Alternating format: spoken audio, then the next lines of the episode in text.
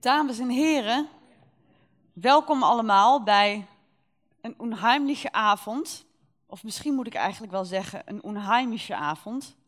Want volgens mij is dat beter Nederlands. Al vind ik het helemaal niet erg om het Duitse woord te gebruiken.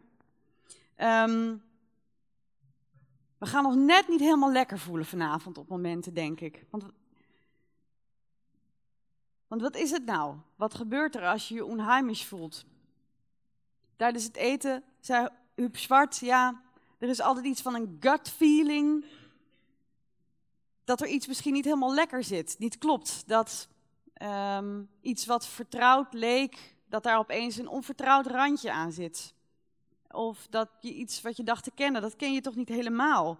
Er zit dus een soort, er zit een angst in misschien wel, al is het geen, geen grote paniek. Maar er zit ook een fascinatie. Er zit misschien wel iets waar we meer van willen weten, waar we de vinger achter willen leggen. En dat gaan we ook doen vanavond.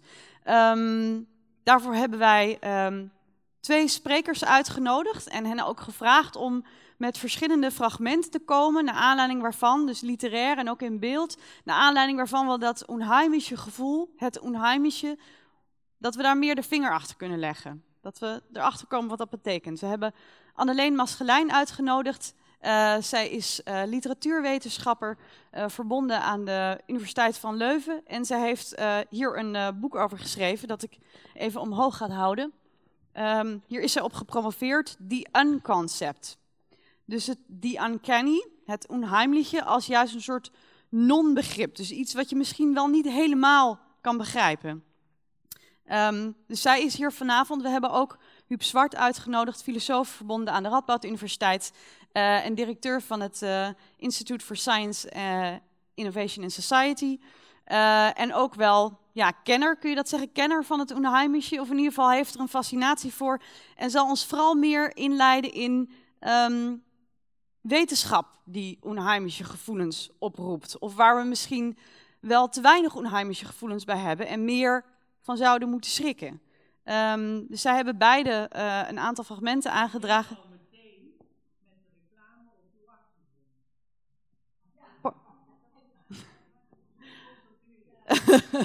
Daar wordt u een beetje onheimisch van, meneer? Ja. Oké. Nou ja, ik kan u misschien een klein beetje helpen om minder onheimisch te voelen. Misschien dat ik hierop druk komen en beeld verder. Kijk, dit is wat rustiger, toch? Nou, fijn. Want we moeten wel rustig deze avond doorkomen. Um, daarnaast hebben wij uh, Fransje Broekema, stemactrice, uitgenodigd om een aantal van de literaire fragmenten die gekozen zijn uh, aan ons voor te dragen. Want um, dan komen ze beter binnen. Dus uh, dat gaan wij doen vanavond. mijn naam is Lisa Doeland. Ik ben programmamaker bij Radboud Reflect. En ik leid het gesprek vanavond. Ik nodig graag onze sprekers uit. We gaan ervoor zitten en we gaan beginnen met, met Freud, waar het allemaal begon. Ja, dus neem plaats.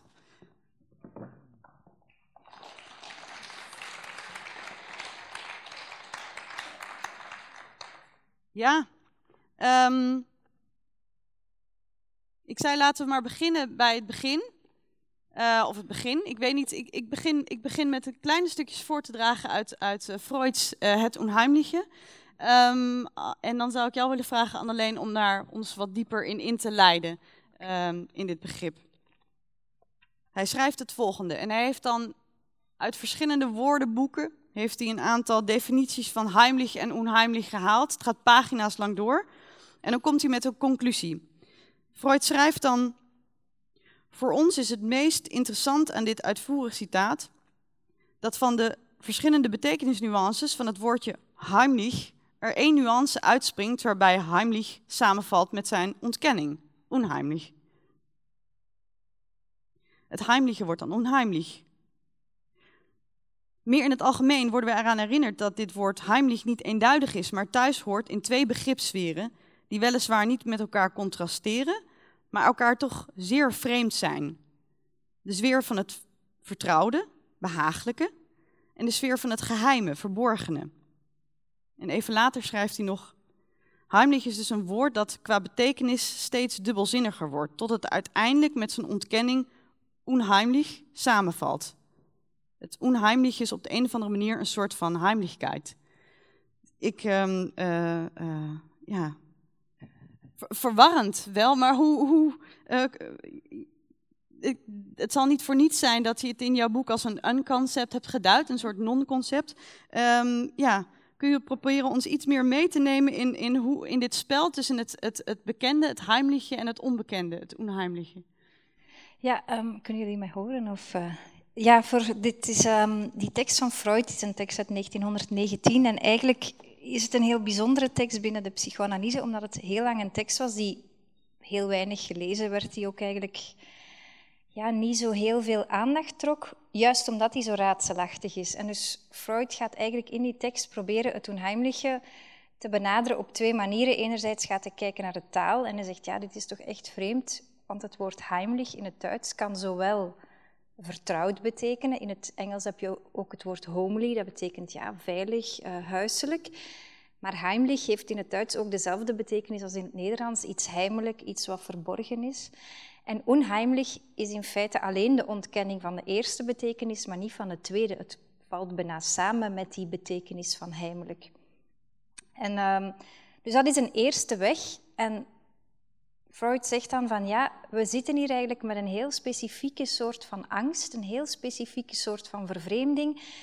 Namelijk, het is geen angst die veroorzaakt wordt door iets wat nieuw is. Dat is eigenlijk normaal. Mensen worden vaak bang als ze iets niet goed kennen. Maar hier is het juist een soort angst als we geconfronteerd worden met iets wat we eigenlijk kennen en wat plots heel vreemd lijkt of wat plots ja, helemaal niet meer zo vertrouwd lijkt te zijn. En dan gaat hij eigenlijk in het tweede deel van zijn tekst allerlei andere cases um, onderzoeken om eigenlijk ja, te verklaren hoe dat, dat dan psychoanalytisch uh, zou werken in zijn theorie. Ja, um, ik denk dat we daar zo wat meer op door moeten gaan. Ook hoe, hoe, hoe hij het binnen zijn theorie dan duidt, maar vooral ook hoe het daarna binnen de cultuur een rol is gaan spelen. En hoe wij nu denken over het onheimliche, ook binnen de wetenschap. Maar um, een van de teksten, de literaire teksten waar hij later uh, uh, op ingaat, uh, is het verhaal De Zandman of Klaas Vaak, Zandman in het Duits, van E.T.A. Hofman. Um, en daar gaan we nu een fragment uit lezen. Um, misschien wil je nog iets daarover over zeggen, over het verhaal, voordat dit fragment uh, komt? Um, ja, ik zal misschien even heel kort, zal ik even schetsen waarover het gaat, het verhaal. Ja. Um, de Zandman, eigenlijk, zoals het, of der, der Zandman, zoals het uh, heet in het Duits, is een verhaal van E.T.A. Hofman en is een van de hele, ja, de grote verhalen eigenlijk van de late romantiek. En um, het is een prachtig verhaal, uh, heel dubbelzinnig, heel ironisch. En het gaat eigenlijk over een jonge student, Nathanael, die, um, wiens vader uh, bezig is met allerlei alchemistische onderzoekingen en met een soort van vreemde man die altijd op bezoek komt. Dat is dan uh, een soort van vriend van die vader. En op een bepaald moment loopt een van die experimenten mis. De vader sterft in dat misgelopen experiment en die kleine jongen gaat eigenlijk die vriend van de vader associëren met een, de zandman, die sprookjesfiguur, die eigenlijk een soort van akelige figuur is. Later gaat hij uh, studeren, daar gebeuren allerlei onheimliche evenementen die ik misschien nu even nog best niet vertel, uh, want anders is heel de spanning weg.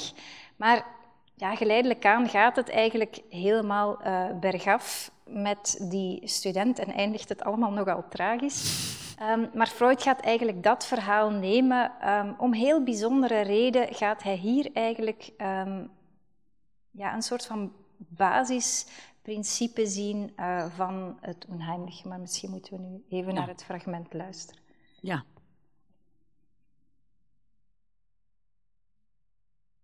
Nathaniel vond thuis een uitnodiging en ging met bonzend hart op het vastgestelde uur naar het huis van de professor. Terwijl de rijtuigen al kwamen voorrollen en in de feestelijk versierde zalen de luchters reeds schitterden.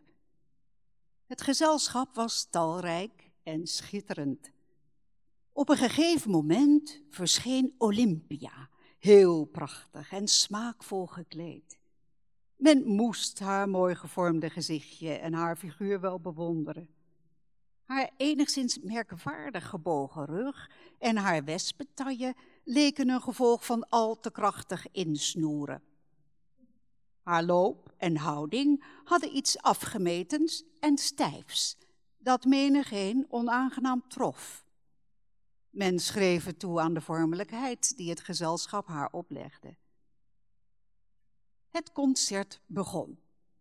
Olympia bespeelde de vleugel met grote vaardigheid en bracht eveneens een bravoer-aria ten gehore met een helder doordringend stemgeluid als van glazen klokjes. Nathaniel was verrukt. Hij stond in de achterste rij en kon bij het verblindende kaarslicht Olympia's gelaatstrekken niet goed onderscheiden. Daarom haalde hij, ongemerkt, Coppola's kijker voor de dag en tuurde erdoor naar de mooie Olympia. Ah! En toen werd hij gewaar hoe zij, als vervuld van een zoet verlangen, naar hem keek. Hoe elke toon pas helemaal tot zijn recht kwam door haar liefdevolle blik, die zijn ziel, in zijn ziel doordrong en hem in vuur en vlam bracht. De kunstige loopjes waren voor Nathaniel als de hemelse juichtonen van een door de liefde verheerlijkt gemoed. En toen tenslotte, na de cadens, haar lang aangehouden triller schallend door de zaal weer klonk, kon hij zich, als door gloeiende armen omvat, niet langer inhouden en moest hij wel van pijn en verrukking de luide uitroep Olympia slaken.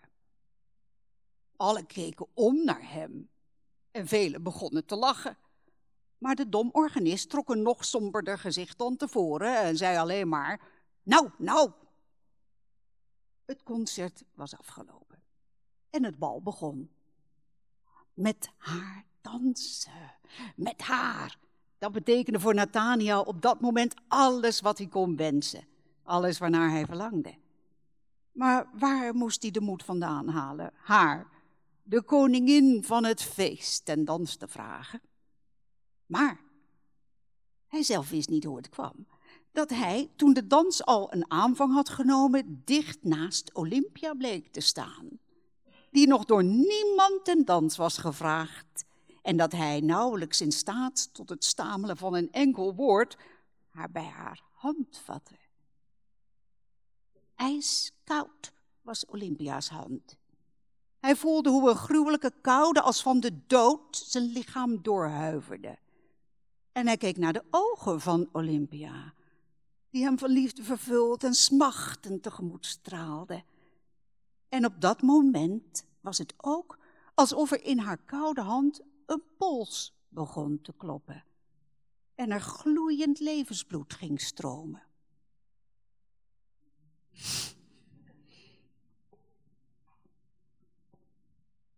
Ja, Olympia. Olympia is een van de grote figuren uh, van het onheimliche. Eigenlijk is zij geen echte vrouw, maar ze is een automaat. Dat was een heel uh, populair gegeven in, aan het einde van de 19e eeuw. Het was echt een soort van society. Um, gebeuren in het verhaal is het zo dat Nathaniel um, vanuit zijn studentenkamer eigenlijk Olympia altijd kan zien. En zij blijkt de dochter te zijn, of dat denkt hij toch, uh, van zijn professor. Maar um, hij zelf is eigenlijk de enige die niet ziet dat uh, Olympia geen mens is. Hij wordt volkomen, ja, hij raakt zo vervoerd, door, hij raakt zo verliefd, dat hij eigenlijk die werkelijkheid niet meer ziet. En hij vergeet ook zijn verloofde, want hij heeft een hele lieve verloofde, Clara, die heel rationeel is en die heel menselijk en heel uh, sterfelijk is. Dus hij, hij is eigenlijk de enige die niet in staat is om te zien dat die Olympia een, uh, een pop is. En het moment waarop hij eigenlijk op een bepaald moment beseft dat Olympia geen echte uh, vrouw is, krijgt een soort van hallucinatie waar, waarbij haar ogen uh, uitgerukt lijken te worden. En dat is eigenlijk waardoor Nathanael volkomen in de waanzin zal terechtkomen, waar ook het moment van het onheimliche eigenlijk voorbij is. En um, ja, het zal dus heel slecht aflopen met uh, Nathanael.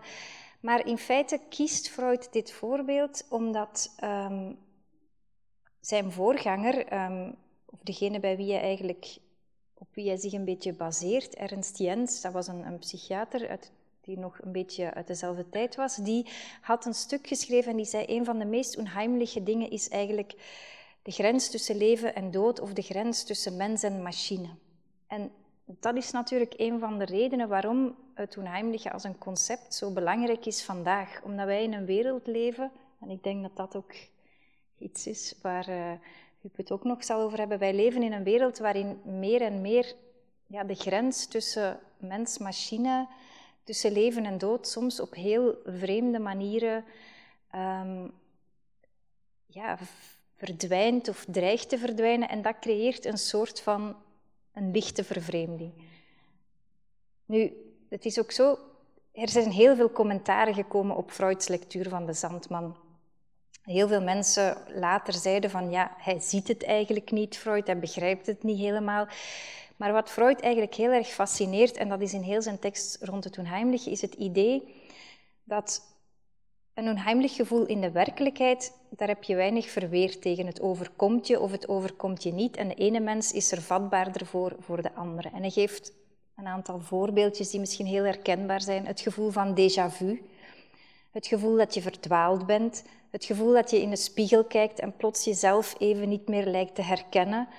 Um, ja, dat, je, dat je aarzelt van ben ik hier al geweest, ben ik hier niet geweest? Of allerlei soorten van bijgeloof. Bijvoorbeeld je hoort vijf keer iemands naam en plots komt die persoon. Dan krijg je zo'n soort van vreemd gevoel eigenlijk. Geen echte angst, maar een soort vreemd gevoel. En dat is voor hem het onheimelijke. Maar Freud was heel gefascineerd door het feit dat in literatuur en ook in film dat dat gevoel eigenlijk juist plezierig kan worden. Dat wij daar eigenlijk van kunnen genieten en dat wij dat willen oproepen om ja, omdat we daar op een of andere manier een soort van fascinatie voor hebben. En, en Freud was eigenlijk enorm um, gefascineerd ook door dat verhaal van Hofman en ook door anderen, maar in, dit, uh, in deze tekst is het vooral het verhaal van Hofman.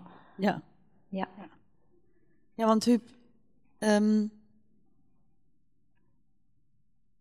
die robot die zit hier al in, dus eigenlijk een van een soort proto-robot. Proto um, hoe, hoe kijk je daar vanuit de, als wetenschapsfilosoof naar? Is het, is het met name in de, in de robotica dat je nu nog iets hebt? Of dat je nu veel kan met het denken over het onheimliche? Of speelt het ook uh, nog op heel andere plekken? Hm. Nou, ik denk inderdaad, uh, dat is een mooie prachtige samenvatting van, uh, van de roman. En uh, wat ik interessant vind aan de roman is niet alleen, hè, dus Freud zegt dat onheimlich is voor hem vooral een esthetisch uh, concept, mm -hmm. categorie. Maar het is natuurlijk geen toeval dat de Zandman over wetenschap gaat. Hè, de universiteitsprofessor die een uh, androïde robot bouwt.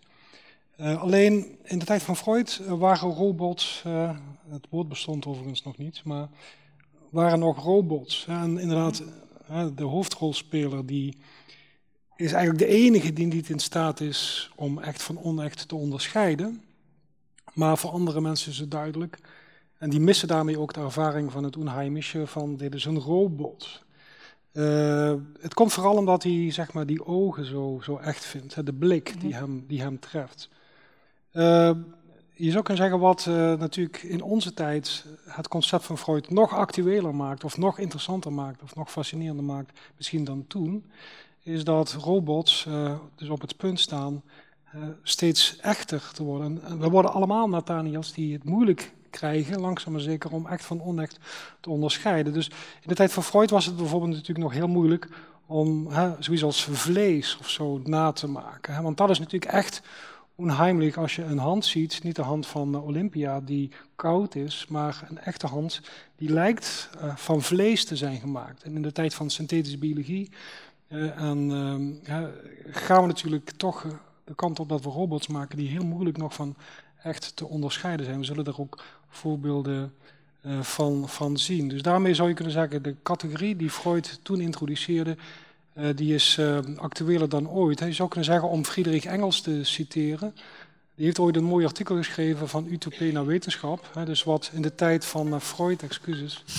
heb je dat, heb je die robots. In de tijd van Freud uh, zou je kunnen zeggen was dit natuurlijk nog fantasie, was utopie of dystopie. Maar um, ja, in onze tijd is utopie begint wetenschap te worden, begint technologie te worden. En de androïde wordt steeds moeilijker nog te onderscheiden van echt. Dat begint al met stemmen, hè, van die, we, die we horen via elektronica, et. Maar, um, ja, dus waar eerst, waar eerst dat soort stemmen heel erg... Uh, ik moet meteen ook aan Hawkins denken, bijvoorbeeld. Een beetje radioachtig. Zijn ze nu niet meer van echt onderscheiden. Ja, ja. ja dus uh, dat maakt Freud uh, en de Zandsman actueler dan ooit. Dus uh, wat toen een minderheidspositie was, ja. wordt steeds um, re realistischer en relevanter. Ja. Um, ik wil nog wel even terug naar, naar het begrip zelf, um, Annelien. Want Um, hoe heeft dat zich eigenlijk uh, ontwikkeld sinds Freud? Ik bedoel, überhaupt is hij eigenlijk, we begonnen bij hem vanavond, want hij staat ook wel, uh, zijn artikel over het, het onheimliche is heel bekend, maar um, komt het eigenlijk bij hem vandaan? En, en ja, ik heb eigenlijk twee vragen. Dus ten eerste, had je ook al het onheimliche heel duidelijk daarvoor? Is het al getheoretiseerd? En ook, hoe is het daarna? Heeft het zich nog ontwikkeld? Of is het iedere keer ongeveer hetzelfde begrip? Ja, dit is natuurlijk wat ik, wat ik in mijn boek uh, onderzocht heb. Dat idee van het, het unconcept. Onheimlich was, is eigenlijk ook een heel gewoon Duits woord. Dat, dat bestaat al ongeveer sinds 1600. Dat wordt eigenlijk vrij vaak gebruikt. Maar is in tegenstelling tot bijvoorbeeld het sublieme of het mooie of het lelijke was iets wat nooit echt binnen de esthetica of binnen de filosofie onderzocht was. Het woord werd heel vaak gebruikt, maar niet maar ook door filosofen of esthetici? Of... Ja, het werd niet onderzocht. Het werd gewoon gebruikt als een dagdagelijks adjectief, maar er was heel weinig reflectie over. En in die zin is het, is het een vrij uniek uh, begrip. Um, want nu ook nog in het Duits wordt onheimlich eigenlijk gebruikt in de zin waarop wij zeggen iets van het is heel, het is heel goed, dan zeggen ze het is onheimlich goed. Dat is een soort van versterkend woord. Ja. Um, dus het bestaat, het wordt ook wel gebruikt door mensen als Heidegger, maar eigenlijk in een heel dagdagelijks, uh, op een heel dagdagelijkse manier. Het, het wordt con als concept, als echt een specifiek woord met een bepaalde betekenis. En ik denk dat de meest, de beste samenvatting is het idee van het vertrouwde wat vreemd wordt. Wordt het echt gelinkt aan Freud omdat hij degene is die met dat essay dat eigenlijk onder de aandacht brengt. Nu, het spannende is, wanneer je kijkt naar het werk van Freud, is het eigenlijk een hele kleine tekst. Hij praat er verder ook nooit meer over. Hier en daar nog eens gebruikt hij het woord, maar het is absoluut geen belangrijk um, concept in zijn denken. Het is wel heel interessant, omdat het een concept is wat echt in zijn werk opduikt wanneer hij zijn theorie heel erg verandert. En het, het opstel komt uit 1919, dat is net voor de wanneer Freud heel erg bezig is met de, met de wereldoorlog, met de gevolgen daarvan, en wanneer hij eigenlijk gaat beginnen nadenken over het idee van een soort van doodstrift. Hij zegt er is een soort van drang in de cultuur, er is iets wat ons terugtrekt, wat ons eigenlijk zuigt naar een, een toestand van niet leven. En, en wanneer hij bezig is met al die heel zware vragen, gaat hij eigenlijk dit kleine opstel uh, maken. Nu, in het begin werd daar eigenlijk heel weinig over nagedacht. Je hebt nog een aantal klinische studies, maar dan werd onheimlich eigenlijk in verband gebracht met een soort van uh, symptoom, wat nu meer bekend is onder de naam depersonalisatie. Dat is een soort van mild symptoom waarbij je een soort lichte vervreemding ervaart. En als je bijvoorbeeld uh, een psychose krijgt, gaat, het vaak, gaat dat een van de aankondigende symptomen zijn. Je kan dat ook hebben als je bijvoorbeeld drugs gebruikt, dat je even het gevoel hebt van ik ben niet meer mezelf, maar daarna ga je wel terug. Um, dus dat zijn heel, heel weinig opstellen. En in feite wordt dat opstel van Freud ontdekt in de jaren 70. Is er plots heel veel interesse voor. En het leuke is dat die interesse eigenlijk in Frankrijk in eerste instantie komt, dan naar Amerika gaat en dan pas terug naar Duitsland. En je krijgt dus eigenlijk pas een concept, een denken over het onheimliche um, vanaf, laten we zeggen, de jaren 1970, 1980. En je merkt dan ook, daar zijn natuurlijk allerlei theoretische redenen voor, die hebben te maken precies met die verwarring, met dat dubbelzinnige.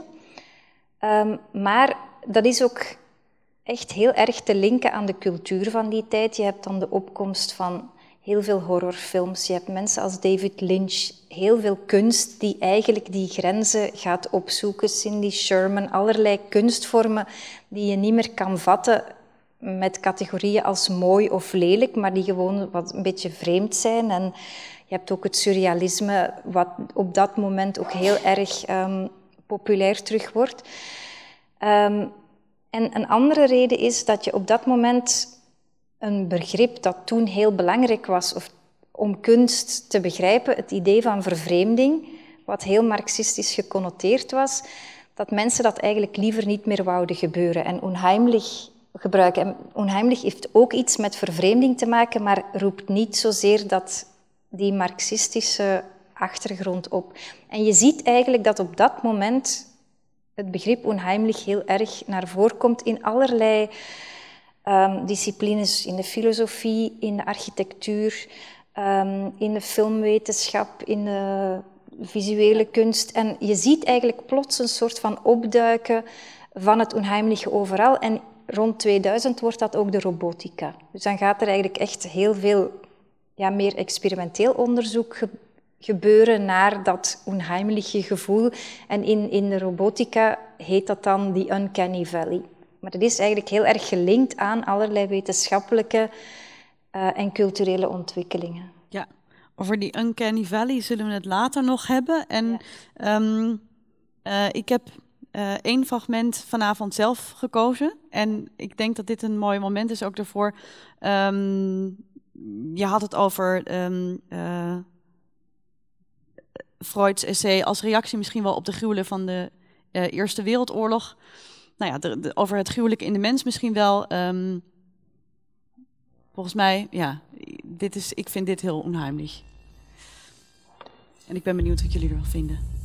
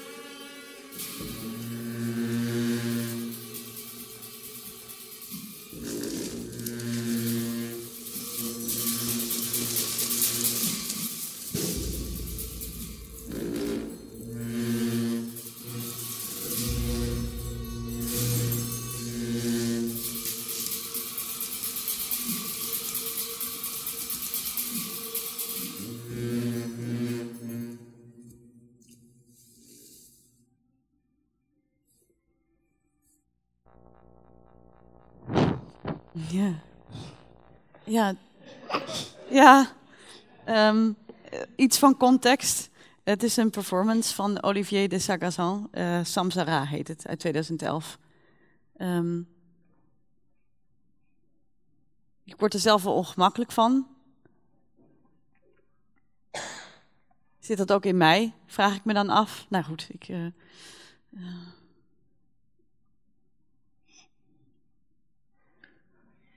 Ja, ik, ik, vind het een fantastische performance. Uh, ik zou het zelf niet direct uh, vanuit het perspectief van het uh, onheimliche beoordelen. Omdat ik zou zeggen, dit is natuurlijk uh, heel grotesk, hè, heel monsterlijk, heel vervreemdend inderdaad, dat wel.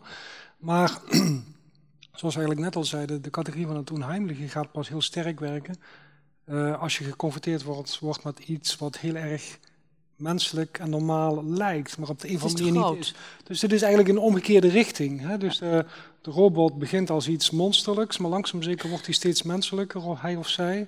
En langzaam zeker is het niet meer uh, te onderscheiden. Hè? Dus uh, waarom hebben mensen een zekere afkeer van genetisch gemodificeerde organismen, om er een heel ander voorbeeld te noemen. Niet omdat ze er monsterlijk uitzien, omdat ze monsterlijk groot zijn of monsterlijk smerig of zoiets dergelijks, maar omdat ze nog mooier zijn dan echt. Hè? En dat ze niet meer van echt onderscheiden zijn. Of alleen maar nog kleurrijker, nog mooier, nog gezonder, nog smakelijker eruit zien. Te echt, te gezond, te mooi. En dat maakt ons ongemakkelijk. Dat, dat is onrustbarend. Uh, en daar gaat voor mij categorie van het onheimische of het onheimliche spelen. Hè. Dus uh, binnen de omgekeerde variant, op het moment dat de, mens in het begin mijn achterdocht gaat wekken van is dit wel een mens, dan gaat de categorie van Freud als het ware in werking treden. Meer nog dan uh, bij het obscene, um, um, uh, zeg maar, van um, de, de, latere momenten in de scène. Hoe, hoe mooi ook ja, want jij gaf aan, alleen het ligt heel erg in, in de buurt van het vervreemdende of het sublieme of het fantastische. Want hoe, ja, welk, welk concept, dus jij geeft al aan het onheimliche, je krijgt er ongetwijfeld, Lisa, een raar gevoel bij, maar het is geen onheimisch gevoel. Wat, hoe zou jij dit duiden dan? Um, ja, ik denk dat ik het ook minder als onheimlich zou zien, omdat ik het inderdaad ook iets um, het gaat al meer naar de horror, naar de uitgesproken. Ik denk dat ik het inderdaad ook in termen van het abjecte of het groteske zou duiden. Nu, het lijkt een beetje absurd misschien voor mensen dat er zoveel van die verschillende begrippen zijn. Ik denk dat het te maken heeft met het feit dat je eigenlijk vanaf het surrealisme, maar dat, dat heel veel van de kunst die we hebben in de 20e eeuw. En ja, veel mensen zullen dat toch ook wel um, verbinden met ja, een ander levensgevoel wat we hebben sinds de horror van de wereldoorlogen. Dat er gewoon kunst eigenlijk vaak iets heel negatief of iets bijna beangstigend gaat uitdrukken. Of dat de, de rol van kunst eigenlijk misschien meer is om juist die donkere gevoelens op een manier te kanaliseren. En het zijn begrippen die dicht bij elkaar liggen. Het groteske is, zoals het beschreven wordt, is ook een soort van verwarring tussen de tussen het menselijke en bijvoorbeeld het dierlijke. Dat zag je ook al in, de, in van die waterspuwers in kathedralen en al die monsterachtige figuren. Het groteske is meestal wel iets meer nog met een humoristisch effect. Het onheimliche is eigenlijk een heel lichte vorm van angst, een onbehagelijkheid, waarbij je het gevoel hebt dat je heel even jezelf verliest. En het abjecte is een een term die door uh, Julia Kristeva beschreven wordt. Het abjecte wordt meer beschreven als een soort ervaring die je terugwerpt op heel basale grenzen en die eigenlijk veel meer um, fysiek gaat inwerken en waarbij je bijna misselijk wordt. Bijvoorbeeld, ja, Kristeva beschrijft allerlei um, ervaringen gaande van, van die slijmerige, halfgekookte eieren of wanneer je een half overreden dier ziet liggen op de straat tot bepaalde kunstsoorten. Je kan denken aan, aan de schimmels van Cindy Sherman. Um, ja, je hebt allerlei van die uitingen dat je denkt, of allerlei walgelijke dingen zoals Alien. Um, dan zit je meer in het abjecte. Ik zou zeggen, hier zit je ook misschien iets meer daar. Ja. Um, maar die dingen liggen natuurlijk vrij dicht bij elkaar. En dat is ook het idee van een, een concept. Heel vaak ligt die aantrekkingskracht van die begrippen. Het gaat natuurlijk altijd om een esthetische ervaring in de dubbele zin. Het gaat enerzijds om een ervaring die we kunnen hebben bij, laten we het kunst noemen, of, of cultuur. Maar het is ook een gevoelservaring. En dat is wat iedereen benadrukt. Niet iedereen ervaart dat op, hetzelfde, op dezelfde manier. Wat ik beangstigend vind, vindt iemand anders misschien niet beangstigend. En dat is wat Freud ook heel sterk gaat benadrukken. Hij zelf zegt ook van ik ben er eigenlijk niet zo vatbaar voor, want ik ben heel rationeel, dus ik heb daar geen last van, van het onheimliche. Dus um, het blijft een ervaring die te maken heeft met ja, een gevoeligheid die je hebt ten opzichte van de wereld. En um, wat ik fascinerend vind is... Waar, geeft die gevoeligheid je dan toegang toe? Mm. Geeft die je ergens toegang toe? Hebben die gevoelige mensen iets wat Freud niet heeft? Ja, ik denk tot, tot het geheim van de esthetische, ja, tot het geheim misschien ook wel een beetje van de kunst. Dat is vaak wel hoe het, hoe het gelezen wordt. Ik denk dat het een soort van Vaak wordt er ook gezegd van het onheimliche is eigenlijk een soort van, laten we zeggen, de achterkant van onze rationele technologische maatschappij. Het feit dat wij denken dat we zo modern zijn en dat alles logisch verklaarbaar is, dat wij geloven dat de wetenschap alles kan oplossen, eigenlijk is daar een hele soort van donkere achterzijde, een werkelijkheid die we vroeger misschien in religieuze termen proberen te vatten en die nu ja, nog altijd aanwezig is in de vorm van bijgeloof, in de vorm van allerlei duistere fenomenen die we niet zomaar kunnen verklaren en waar we ergens nood aan hebben om, om daar toch op een of andere manier over te praten of over na te denken. Ja, ja want jij, jij noemde het ook een, een gut feeling, het onheimische. Um, ik weet niet of ik het zo noemde, maar uh, dat, dat is natuurlijk wel um, een soort intuïtieve afkeer. Maar ik denk wat essentieel is voor het uh, onheimische, is de combinatie van afkeer en fascinatie. Je bent geobsedeerd, gefascineerd, je wilt het zien, je wilt het aanraken. Uh, dus, ik noem maar iets om, uit de periode van voor de moderne technologie, een dodenmasker of iets dergelijks. Dat, dat is fascinerend. daar zie je een dodenmasker van Beethoven of Goethe of een haarlok van Pushkin, dat is fascinerend en tegelijkertijd ook een beetje onbehagelijk. Hè? Want de persoon in kwestie is al lang overleden. Dit is een soort gestand. Hè? Uh, het fascineert, het trekt aan en het stoot af. En juist die combinatie um, is denk ik essentieel voor de categorie. Dus uh, uh, een intuïtieve afkeer en tegelijkertijd iets wat jouw interesse wekt. Je wil er meer van weten. Je wil er ook achter kunnen kijken, als het ware. Maar dat is ook in zekere zin riskant. Het is een belangrijk aspect wat Freud ook naar voren haalt, is uh, hè, dus uh, inderdaad enerzijds datgene wat vertrouwd leek, wordt, wordt vreemd. Maar ook datgene wat verborgen had moeten blijven, wordt aan de oppervlakte gebracht. Dat is natuurlijk iets wat de moderne wetenschap natuurlijk vooral ook doet. ja, je, iets wat te maken heeft met de essentie van het leven, als het ware de bouwstenen van het leven, de elementaire bouwstenen van het leven, die worden als het ware transparant. Die worden naar boven gehaald, die worden naar voren gehaald, die worden voor het voetlicht gebracht, letterlijk. En dat is fascinerend, maar ook beangstigend, want dat betekent in, onvermijdelijk dat het leven ook uh, reproduceerbaar wordt, technisch reproduceerbaar wordt. Uh, uh, en achter die wil dat weten schuilt natuurlijk ook altijd een soort wil tot macht. Hè. Je wil niet alleen het leven leren kennen en verkennen. Je bent niet alleen gefascineerd, maar je wil het ook onder controle krijgen op die manier. En tegelijkertijd is die, dat idee dat wij het leven onder controle krijgen ook weer beangstigend en onrustbarend. Hè, want uh, uh, vertrouwen we onszelf wel? Hè? Eh, stel dat we inderdaad de macht krijgen om het leven te reorganiseren en te transformeren. Uh, wij als mensheid hebben die technische macht. Vertrouwen we onszelf die macht wel toe? Hè? Zijn wij wel in staat om die op een goede manier te hanteren. Nou ja, dan zit je dus, denk ik, midden in, um, in deze categorie van fascinatie en onrustbarendheid. Ja, ja. Um, we gaan daar zo nog dieper op in, ook aan de hand van CRISPR-Cas-techniek, die ons uh, in allerlei, tot allerlei dingen in staat zal stellen die we ons misschien helemaal niet voor willen stellen. Maar we gaan eerst nog, we blijven even nog in de 19e eeuw. Um, we gaan weer naar een fragment. Uh, de Zwarte Kat van Edgar Allan Poe.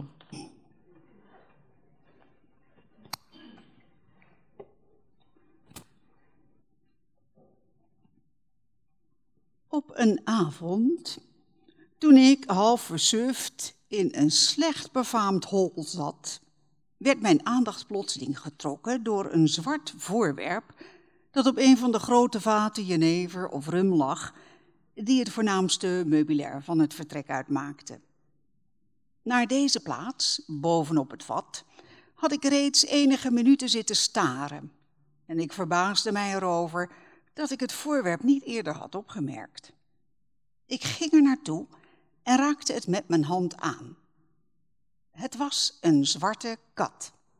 Een zeer groot dier, minstens zo groot als Pluto, en dat sterk op hem geleek, behalve in één enkel opzicht.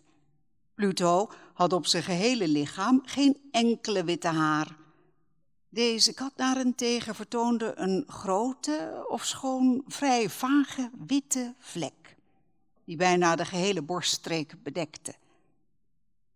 Toen ik hem aanraakte, stond hij onmiddellijk op, begon luid te spinnen, gaf mij een kopje en scheen verrukt dat ik notitie van hem nam. Dit was precies waarnaar ik gezocht had. Dadelijk bood ik de waard aan het dier van hem te kopen. Maar hij kon er geen bezitsrechten op laten gelden. Hij wist niets van een beest af. Hij had het nooit eerder gezien. Ik zette mijn liefkozingen voort. En toen ik aanstalde maakte naar huis te gaan, scheen het dier geneigd te zijn mij te volgen. Dit stond ik hem toe en onder het gaan bukte ik mij af en toe om zijn kop te aaien. Toen ik thuis kwam, voelde het zich al gauw op zijn gemak en werd dadelijk de lieveling van mijn vrouw. Uh, wat mij betreft, al spoedig begon het dier mij afkeer in te boezemen.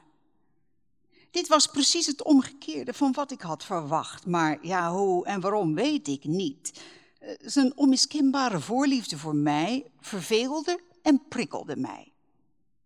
Heel geleidelijk aan maakte deze gevoelens plaats voor een gloeiende haat. Ik vermeed het dier zoveel mogelijk. Daarbij weerhield een zekere schaamte en de herinnering aan mijn vreedheid tegenover zijn voorganger mij ervan het te mishandelen. De eerste weken zorgde ik ervoor het niet te slaan of het op andere wijze te pijnigen. Maar meer en meer, heel langzaam en geleidelijk, begon het mijn onuitsprekelijke walging op te wekken en ik ontvluchtte zwijgend zijn gehate tegenwoordigheid, alsof het de pest had. Wat ongetwijfeld mijn haat voor het dier aanwakkerde, was de ontdekking op de ochtend nadat ik het mee naar huis genomen had, dat het evenals Pluto een oog miste. Deze bijzonderheid evenwel maakte dat mijn vrouw nog meer van hem ging houden. Want zoals ik reeds zei, bezat zij in hoge mate die fijngevoeligheid die vroeger ook mijn voornaamste karaktertrek was geweest en de bron van mijn onschuldigste en zuiverste genoegens. Met mijn afkeer van de kat scheen zijn gehechtheid aan mij slechts toe te nemen. Het dier volgde me op de voet, met een hardnekkigheid waarvan ik de lezer niet gemakkelijk een denkbeeld zou kunnen geven. Wanneer ik ging zitten, vlijde het zich onder mijn stoel neer of sprong op mijn schoot en overlaadde mij met zijn walgelijke liefkozingen. Wanneer ik opstond, ging het vlak voor mijn voeten lopen, zodat ik bijna viel. Of het sloeg zijn lange, scherpe klauwen in mijn broek en klom zo naar mijn borst. Ah, op zulke ogenblikken snakte ik ernaar en met één slag te kunnen vernietigen. Maar ik werd hiervan weerhouden gedeeltelijk door de herinnering aan mijn vroegere wandaad, maar hoofdzakelijk, laat het mij maar dadelijk bekennen, door een uitgesproken vrees voor het dier. Deze vrees was niet bepaald een vrees voor enig tastbaar ongeluk. En toch zou het mij moeilijk vallen het anders te omschrijven. Eh, bijna schaam ik mij te moeten bekennen, ja, zelfs in de cel der ter dood veroordeelde voel ik nog schaamte dat de angst en het afgrijzen die het dier bij mij opwekte, versterkt waren door een van de meest zinneloze hersenschimmen die men zou kunnen bedenken. Meer dan eens had mijn vrouw mijn aandacht gevestigd op de vorm van de witte vlek, waarover ik reeds schreef, en die het enige punt van verschil maakte tussen dit vreemde dier en het dier dat ik vermoord had. De lezer zal zich herinneren dat deze vlek, ofschoon groot genoeg, aanvankelijk zeer vaag was geweest, maar gaandeweg, zo langzaam en onmerkbaar, dat mijn verstand mij nog geruime tijd zei dat het niets anders dan inbeelding was, begonnen de omtrekken buitengewoon scherp en duidelijk te worden.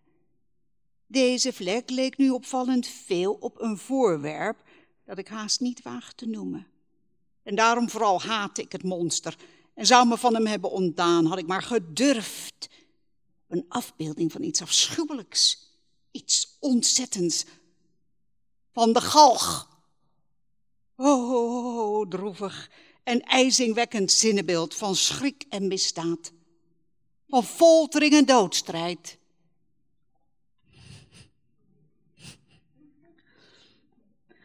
Ja, er miste een klein stukje context, waarvoor mijn excuses. De man, uh, uh, dit was een middenfragment. De, en het, in het eerste stuk leren wij dat hij zijn kat heeft opgehangen in een vlaag van woede. Het was een alcoholist, daar vertelt hij ook over. En vanaf dat moment begint de kat hem op allerlei manieren uh, te bespoken. En, of in ieder geval, dat denkt hij. Of in ieder geval, dat denken wij ook. En dat wordt steeds onduidelijker.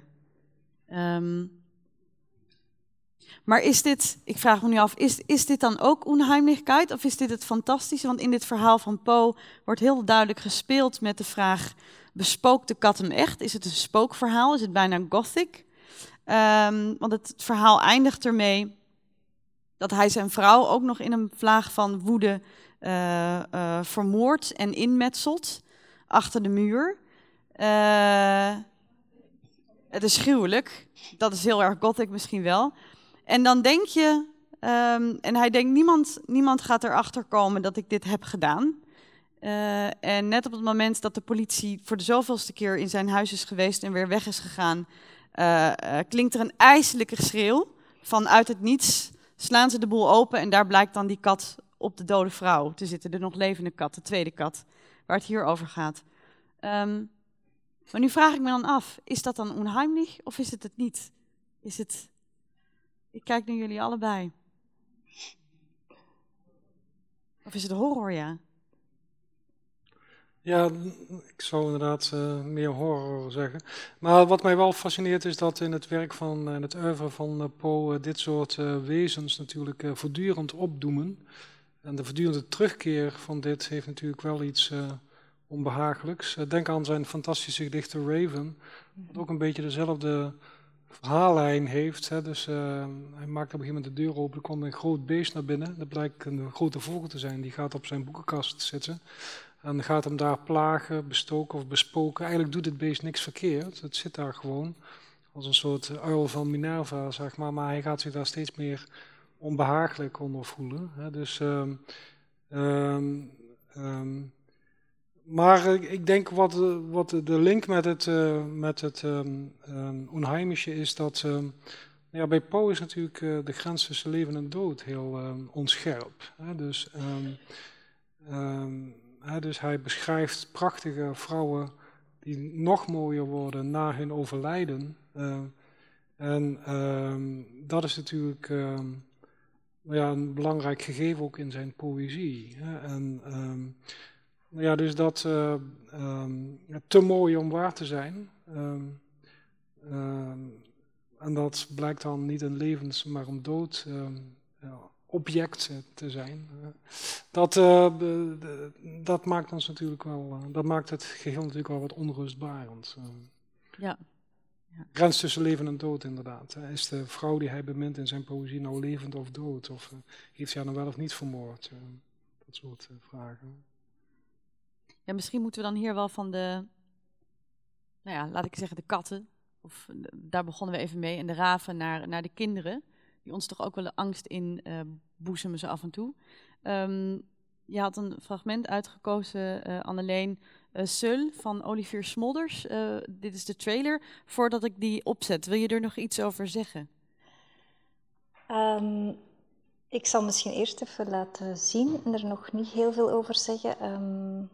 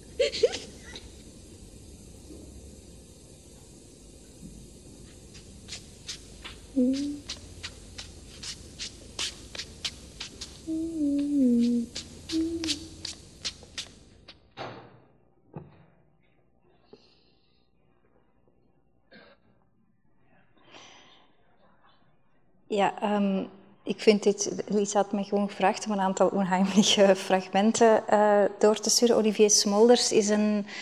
Niet, waarschijnlijk voor jullie niet heel bekende. Hij is een, uh, een Belgische filmmaker, een uh, Franstalige Belgische filmmaker, die heel veel experimentele filmessays heeft gemaakt. Dit is een documentaire eigenlijk die hij gemaakt heeft in een, um, ja, een instelling voor, voor kinderen die, die een ja, psychiatrische aandoening hebben. Um, kinderen met autisme, kinderen met schizofrenie. Maar ik vind dit fragment en heel de documentaire is eigenlijk zo. Er zit geen narratief, er zit geen voice-over bij.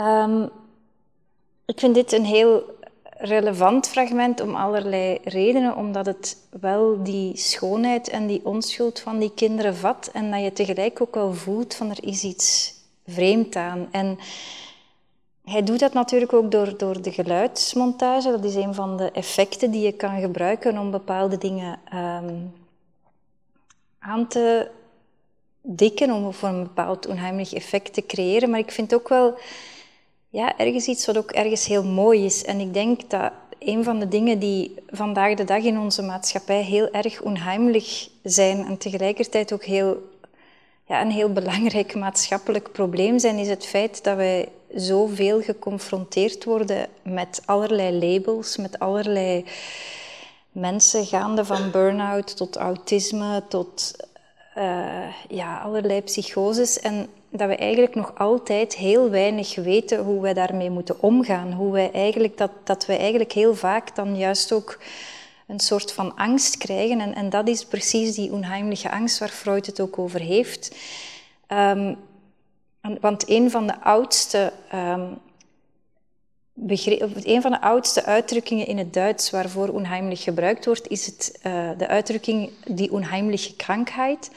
En dat is precies epilepsie. Omdat je bij epilepsie ook een gevoel krijgt van iets heel onheimlich, van een soort van robotachtige, bijna onmenselijke ja, toevallen eigenlijk. En ik vind dit vandaag de dag een, een heel belangrijke uh, problematiek van hoe gaan wij eigenlijk om met het anders zijn van mensen. En, en ja, ik, ik heb het een beetje gekozen om, om de discussie uh, uit te lokken. Maar, uh... wat ik ook uh, boeiend vond, ik kende het fragment helemaal niet, maar mm -hmm. wat mij fascineerde toen ik het gisteravond even stiekem bekeek, uh, was uh, dat um, in eerste instantie lijkt, uh, lijken de kinderen in een huiskamer te zitten, maar op een gegeven moment al heel snel krijg je de indruk dat die witte wand, dat ze, zeker, dat ze opgesloten zitten, ja. hè, dat ze niet weg kunnen, dat die wand als het ware een soort gevangenis is. Mm -hmm. En dan krijg, krijg je een heel claustrofobisch gevoel. En dat vond ik op zich wel een heel, dat is een soort omkering hè, van, van ja, heimisch in de zin van um, huiselijk naar zeer onhuiselijk. Hè? Een soort opslag. Nou ja, ik, ik merkte zelf dat ik ook wel een klein beetje bang werd voor die kinderen. Dat ik dacht, misschien gaan ze zoiets heel geks doen of zo. Maar jij zegt eigenlijk, um, we moeten helemaal, we moeten juist niet zo, niet zo bang zijn. Uh, je, je, we, ja. moeten ze hun, ge, hun gekke gedrag, moeten we ze toestaan en ons helemaal niet zo onheimelijk daarover voelen. Ja, omdat ik dat heel knap vond. Ik heb natuurlijk de hele documentaire gezien. Um, dat vond ik zo knap. Het, hij het, het, wordt nooit echt, het barst niet uit, het wordt niet erg, ze zitten niet opgesloten, maar het zijn wel kinderen die, die in een instelling zitten, het is geen aanklacht of zo. En wat hij zelf, want ik, ik heb het gezien op een avond waarbij hij er zelf over kwam praten, wat hij zei is van ja, ik wil gewoon die, die schoonheid tonen ergens, of ik wil die kinderen tonen in wie ze zijn, en ook al is dat ergens heel vreemd en, en lichtjes onrustwekkend. Um, ja, misschien hoeven we daar gewoon um, niet zo bang voor te zijn. En een van de ideeën um, waar Freud eigenlijk het, het, moeilijk mee heeft, waar hij ook een beetje mee in discussie gaat, is de vraag: kan je het onheimliche overwinnen? Kan je eraan gewend worden als je iets beter kent? Dingen die heel onheimelijk zijn, als we, die, als we daar meer mee geconfronteerd zouden worden, wordt het dan minder onheimelijk. Hè? Als je bijvoorbeeld um, een, een, spoedarts bent of je werkt in het lijkenhuis, ja, dan ga je misschien een, een dood lichaam veel minder onheimelijk vinden dan uh, wanneer je daar zomaar mee geconfronteerd wordt. Um, en ik denk dat het, dat het ook gewoon goed zou zijn voor de, ja, voor de, voor de maatschappij als wij meer leren omgaan met allerlei dingen die misschien op het eerste zicht vreemd zijn, maar die wij gewoon die deel uitmaken van de samenleving en die, ja, die we gewoon waarmee we moeten leren leven, denk ik, of samenleven meer. Ja. Um, ja, het is ook, ik heb een, uh, een van mijn PhD-studenten heeft heel veel gewerkt rond, rond autisme en rond de verhalen van mensen met autisme. En daar ja, zitten soms heel erg extreme uh, zaken bij. Maar je krijgt nu bijvoorbeeld, en dat is echt door internet, ga je merken dat mensen met autisme bijvoorbeeld door YouTube of door allerlei blogs in staat zijn om eigenlijk over hun leven te vertellen. En dat komt echt heel onheimelijk over. En tegelijkertijd vind ik dat ook heel mooi, om, om dat die dingen ook kunnen bestaan en, en kunnen gedeeld worden. En denk ik ook dat het ook gewoon heel positieve effecten kan hebben. Dit is een veel oudere uh, documentaire. Ja, 1990. Ja. Ja, ja. Ehm, ja, misschien moeten we dan gewoon meteen door naar, naar, naar beelden waar we misschien nog steeds wel onheimelijk... Nou ja, wie, wie er nog iets over zeggen, Huub, voordat ik uh, de trailer van Westworld... Uh... Laat me eerst zien. Ja? ja. Oké. Okay.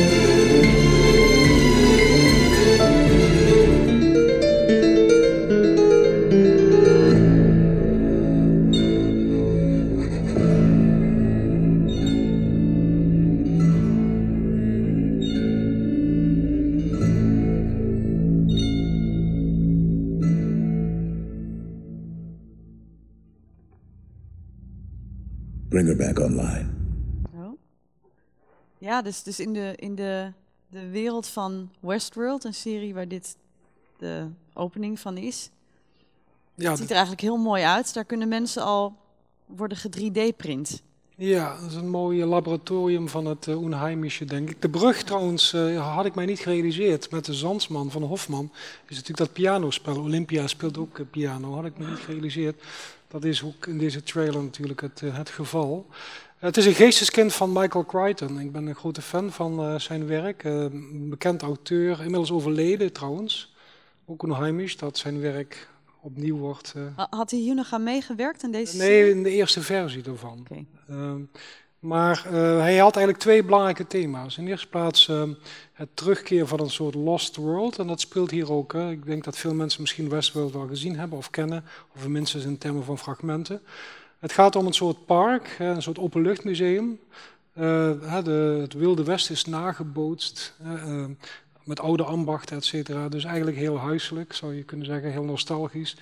Uh, het oude Wilde Westen is weer terug met alle houten gebouwtjes en potskoetsen, sorry, en paden en, enzovoorts. En, nou, allemaal prima.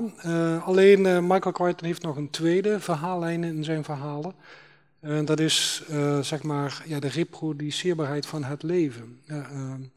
en wat in deze um, Westworld verhaal, verhalen speelt, is dat er is een soort ja, kelderlaboratorium natuurlijk, een verdachte ruimte, waar inderdaad via 3D-printers, synthetische biologie, heel levensecht, ja, androïde-achtige, mensachtige wezens worden gebouwd die niet meer van echt te onderscheiden zijn. dus dat is denk ik uh, wat, hem, wat hem fascineert en wat bij hem uh, een belangrijke rol speelt, dat de techniek, technologie zo verfijnd is, zo precies is, zo nauwkeurig is, dat, je, dat het even tijd kost voordat je echt van onecht kunt gaan onderscheiden. En um, dus het leven is reproduceerbaar uh, geworden. En dat is het, uh, juist het onheimliche, dat je inderdaad, je denkt met een mens te maken hebben. En um, nou ja, die wordt, uh, die, hè, dus in een duel kun je elkaar doodschieten en die, die host die overlijdt, maar die wordt later weer gerepareerd en die kom je de volgende dag weer tegen. Hè. Dus dat is, uh, ongeveer uh, de verhaallijn. Maar de, de gedachte die hij naar voren wil brengen is van, uh, het is natuurlijk fictie, et cetera, maar fictie en werkelijkheid beginnen elkaar in te halen en beginnen steeds dichterbij te komen. Ja, dat is een belangrijk thema in het werk van Michael Crichton überhaupt. Ja, maar je bedoelt ook te zeggen dat het dan een soort waarschuwing is misschien wel? Ja, dus nou, dat, opnieuw, het is een combinatie van fascinatie en, en waarschuwing. Hè. Dus uh, Michael Crichton is natuurlijk bekend geworden met uh, Jurassic Park, hè, het terugbrengen van uitgestorven diersoorten uit, uit het Jura-tijdperk. Als je hedendaagse wetenschappelijke literatuur leest, hè, dan zie je dat daar heel serieus door serieuze wetenschappers wordt gesproken niet over het terugbrengen van dinosaurussen misschien, maar wel van uh, mammoeten en dergelijke. Hè, ja. Wiens DNA goed geconserveerd is. En veel wetenschappers, ook vooraanstaande wetenschappers met grote laboratoria, die zeggen over tien jaar in Siberië kun je op, als toerist uh, mammoeten gaan bestuderen. Misschien twintig jaar, maar het, het, het komt. Hè. Het is, uh, het is uh, in aantocht. En Michael Crichton, het mooie vind ik van zijn romans, is dat hij enerzijds enorm gefascineerd is door de wereld van het lab wat moderne laboratoria in combinatie met computertechnologie en cybernetica allemaal vermogen. Dus uh, enorme fascinatie daarvoor. Hij weet er ook veel van. En tegelijkertijd, uh, het gaat natuurlijk altijd mis. En waarom? Omdat wij ja, de complexiteit van het echte leven kennelijk onderschatten. als je denkt dat je het kunt nabootsen, en dat is denk ik de moraal van veel van zijn verhalen. Dat geldt natuurlijk hier ook. Uh, uiteindelijk begint het langzaam zeker steeds meer scheef te lopen en uiteindelijk te mislukken, het experiment. Omdat uh, een laag van complexiteit uh, die wij gemist hebben. Je zou kunnen zeggen, dat is ook het interessante van dat soort experimenten. Dan besef je uh, dus ik, ik, zit zelf in een project, een heel ambitieus project, waarin wetenschappers een synthetische cel willen bouwen. Dus dat is ook zeggen, een belangrijke stap op weg naar dit soort scenario's. Zelf leven maken. En, en, ja, kunstmatig leven maken in het lab. Een cel die functioneert als een cel, die zich repliceert, et cetera. Belangrijke stap op weg naar de reproduceerbaarheid van het leven. En uh, uh, een van de vragen van het project is natuurlijk van, uh, wij denken dat we het leven nou snappen, we denken dat we alle bouwstenen kennen, we denken dat we het programma kunnen, kunnen schrijven en zelfs herschrijven, komen we zo meteen op. Maar misschien hebben we toch iets gemist en daarom weet je pas echt of je het leven snapt en doorhebt als je het kunt nabootsen. Dat is een belangrijke gedachte. Hè, van, je weet pas zeker dat je iets begrepen hebt als je het kunt nabouwen. En uh, dat is natuurlijk uh, een fascinatie, maar tegelijkertijd ook het onrustbarende. Want als het in, in de mate dat het lukt, ja, hebben wij inderdaad macht gekregen over het leven. En dan is de grote vraag of wij onszelf die macht wel toevertrouwen. Want ehm, wat dat betreft hebben wij natuurlijk een slecht track record. technologie die wij ontwikkelen Um, wordt niet altijd voor uh, positieve doeleinden gebruikt. Ja. Uh, maar daar komen we dadelijk ook nog over te spreken. Ja, ja want ik um, eerder vanavond noemde jij al die, die Uncanny Valley. Als ik, um, we hebben nu niet heel veel gezien van de aliens uit uh, aliens, de robots uit Westworld, maar ze zien er, ze zien er mooi uit, ze zien er aantrekkelijk uit. Um, dit is toch, ja, hoe, hoe, hoe, zit dat dan met robots? Kun je misschien iets meer vertellen over die, die Uncanny Valley? En ook waarom voor deze robots die zo dicht bij de mensen zitten. Of eh, heb je de serie gezien trouwens? Ken je. Nee, ik heb ze nog niet gezien, maar ik ken ze wel. Maar ja. niet gezien. Uh, want waarom, waarom ook als ik, uh, merk ik als ik zelf kijk naar die beelden, dit boezemt me niet heel veel angst in. Kun je vanuit het, het begrip van die Uncanny Valley misschien licht werpen op waarom dit niet zo heel erg angstwekkend is? Ja, maar het, toenheimige is ook niet zo heel angstwekkend. Hè. Het is gewoon een beetje zorgwekkend, maar het is niet zo angstwekkend. Um, um, die Uncanny Valley is eigenlijk iets anders. Het is eigenlijk heel uh, interessant dat die hele theorie um, in, ja, laten we zeggen, begin 21e eeuw uh, heel erg naar voren gekomen is. En oorspronkelijk had het eigenlijk weinig te maken met Freud. Het, het is eigenlijk een, uh, een heel kort een heel kort opstel van een, een Japanse uh, robotontwerper, Masahiro Mori. En die um, waarschuwt eigenlijk medeontwerpers en um, dat het heel belangrijk is om bij je ontwerp te vermijden dat je, wat hij, dat je valt in wat hij die uncanny valley heet. En dus die uncanny valley, je moet je dat eigenlijk gewoon voorstellen als een grafiek.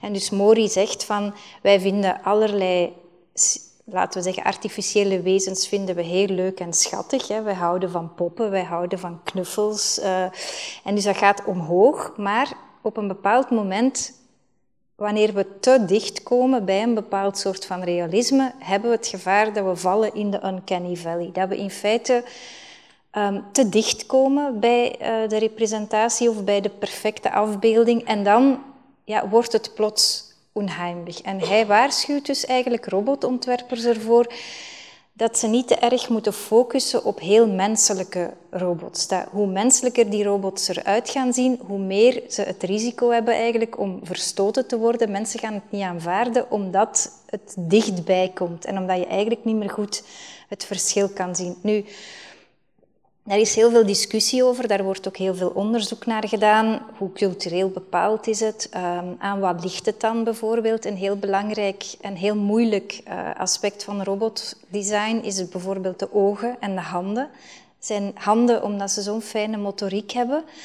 Ogen um, zijn heel moeilijk, heel realistisch na te bootsen. Maar het begrip wordt heel um, belangrijk omdat je niet alleen in, die, in dat robotontwerp maar ook um, met allerlei nieuwe filmtechnieken plots eigenlijk heel ver kon gaan in het creëren van, van heel fotorealistische um, afbeeldingen. Dus je hebt al die motion cap technieken en alle grote blockbusters die wij zien, ook heel veel series, gaan eigenlijk allemaal, en dit is ook heel interessant denk ik over aan onze cultuur. Onze cultuur maakt ons ook gewend aan bepaalde technologie. En het is ook daarom denk ik dat, dat het thema, want je hebt het nu bij Westworld, maar het zit ook in Battlestar Galactica, in Caprica, er zijn heel veel van die grote series, um, grote films. En die films zijn natuurlijk qua verhaal fascinerend, maar die verhalen zijn vaak redelijk bekend, zijn eigenlijk oudere motieven, wij zijn die gewend.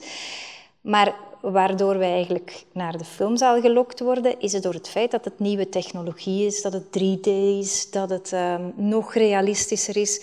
En een van de grote discussies was van ja, hoe vermijd je die, die uncanny valley? Hoe zorg je ervoor dat het toch nog um, aanvaardbaar is, dat het niet beangstigend wordt? En wat je dan vaak ziet, is dat, dat in feite die, die populaire cultuur gaat bemiddelen want wij kunnen effectief al stukken huid printen met een 3D-printer. Er, er, zijn al artificiële baarmoeders. Wij zitten daar eigenlijk al heel erg in, in die cyborg-wereld. Alleen is die toegang heel beperkt. Mensen weten dat eigenlijk niet, maar die dingen zijn gewoon mogelijk. En ik denk dat het een van de rollen is van kunst om in feite dat voor te bereiden. Wij worden daar op die manier langzaam aan gewend, aan die werkelijkheid die eraan zitten komen. Er zijn ook Japanse seksrobots die bijna aanvoelen als mensen. En ja, die service robots, daar is ook heel veel vraag naar. En natuurlijk, de industrie zal vaak zeggen van ja, maar het is, we gaan dat inzetten als, als service. We gaan die zetten als in balies achter bij hotels. Maar de echte toepassingen voorlopig liggen natuurlijk niet zozeer bij de film, maar waar het grote geld zit, is seksindustrie en ook oorlog. Vooral die, die, ehm, die, hele, graf, die, die heel fotorealistische um, animatietechnieken worden gebruikt om soldaten te trainen. Soldaten gaan niet meer in een echte oorlogssituatie, maar trainen via computerspellen en via videogames. En daar ja, zit je natuurlijk met heel grote ethische vragen. Hè? Omdat je voor een stuk die ontmenselijking heel ver kan doorvoeren. Je kan heel realistische mensen vermoorden en, en in een soort van trainingssituatie. En daar is ook weer die, ja, die griezelige achterzijde van die technologie en, en waar die vernieuwing dan ook zit. Wij hebben het gevoel van het is allemaal entertainment, maar dat is het natuurlijk niet helemaal. Hè. Maar daar speelt dan dus niet dat juist door het realisme dat het mensen ehm, een beetje afschrikt. Ik zal niet angstig maakt meer zeggen.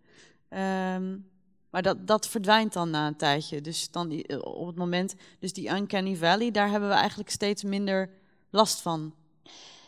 Als ik goed naar jou luister. Ja, die design, enerzijds wat Mori bedoelt en wat de Uncanny Valley is, is eigenlijk gewoon richtlijnen voor design. Hoe kan je het vermijden in je design? En bijvoorbeeld, dat is een van de redenen waarom in heel veel animatie, als je daarop let, zijn de ogen van de, van de figuren altijd net iets groter dan menselijke ogen. Omdat dat een van de dingen is waardoor je kan vermijden dat je in die Uncanny Valley valt. Er zijn een aantal grote films geflopt eigenlijk, omdat kinderen ja, het gewoon eerder griezelig vonden en helemaal niet leuk. En bijvoorbeeld in die animatiestudio's is dat een van de richtlijnen. Ik denk dat het een, een, beetje een andere vraag is bij die, die heel, heel realistische toepassingen. En dat is gewoon een van de grote vraagstukken inderdaad van onze tijd. Van wij, wij leven in een wereld waar we in heel vergaande uh, relatie beginnen te komen met ja, niet-menselijke en niet-levende technologie. En, en ja, de grote vraag is, hoe aanvaarden wij dat als mensen? En dat is een beetje waar, denk ik, cultuur een rol kan spelen. Wij moeten die, wij moeten die wetenschappelijke uitvindingen ook aanvaarden. Um, er is een heel mooie tekst van, van Jean-Luc Nancy over uh, het feit dat hij een ruilhart krijgt. Mm -hmm. uh, die tekst heet L'intru, degene die binnendringt. Ja, je moet ook kunnen leven met, met die ideeën, die op zich heel onheimelijk zijn, dat je het hart van iemand anders hebt. Maar het is wel de werkelijkheid dat het heel vaak gebeurt. En, um, ja. ja. je zou kunnen zeggen, hè, inderdaad, de, de film uh, Westworld bijvoorbeeld is een soort laboratorium van de verbeelding, waarin allerlei mogelijke scenario's worden geschetst en wij ook al kunnen oefenen als het ware, ons kunnen mhm. voorbereiden. Eh, we worden voorbereid op iets wat, uh, wat komt. Ehm, tegelijkertijd denk ik dat uh, L'Intru inderdaad van Jean-Luc Nancy is een goed voorbeeld. Maar ook omdat het toch ook de beperkte maakbaarheid mhm. laat zien. Hè? Want de intru gaat natuurlijk toch vooral over het feit dat het is iemand die wiens hart niet meer functioneert. Hè? En die krijgt dus inderdaad een hart geïmplanteerd. En, en, uh, maar vanaf dat moment, um, dat is het begin van een hoop ellende. Want vanaf dat moment dringt de wereld van de technologie voortdurend en chronisch en steeds invasiever in zijn lichaam binnen. Hè. Dus de, die harttransplantatie is pas het begin. Hè. Vanaf, vanaf, dat moment ligt hij als het ware open en is hij in toenemende mate volstrekt afhankelijk van, van uh, medische technologie.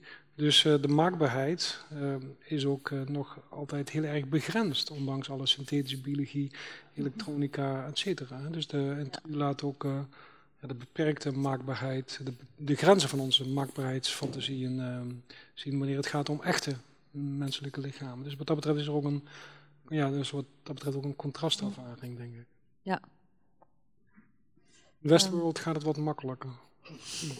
Ook al zijn daar ook een aantal ja, wordt, de grenzen verkend. Hè, van, uh, als, als uh, Anthony Hopkins met uh, lijken als het ware, die, uit, die zelf uit hun lijkzak kruipen of zich weer dicht maken. Af en toe zit te drinken, whisky te drinken of te schaken zelfs. En dan, dat is toch wat meer richting horror op een gegeven moment. Maar. Ja. Um, ik denk dat we nu heel even, nou misschien bijna meer richting de comedy. Of nou ja, um, die gaat zo een fragment voordragen, uh, TV People van uh, de Japanse schrijver Murakami. Wil je nog iets zeggen voordat we gaan luisteren, Anneleen? Um, ja, ik heb dit verhaal gekozen om eigenlijk te... Ik denk dat, Murakami een heel populair voorbeeld is van ja, wat, het, wat die echte onheimliche traditie vandaag de dag is. Um, ik hou heel veel van dit verhaal. Ik vind het een heel mooi verhaal. Um, het is licht melancholisch. Het is helemaal geen horrorachtig verhaal, maar het is gewoon een soort van...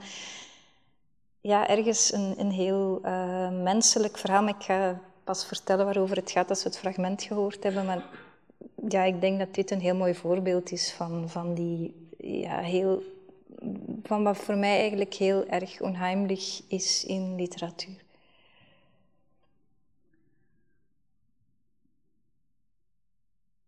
TV people. Op een zondagavond komen de TV people mijn kamer binnen. Het is lente. Althans, dat denk ik. In elk geval een jaargetijde dat niet bijzonder heet is en ook weer niet bijzonder koud. Maar het seizoen is eigenlijk niet belangrijk. Het is op een zondagavond. Dat is belangrijk. Ik hou niet zo van zondagavonden. Of liever van alles dat een zondagavond met zich meebrengt.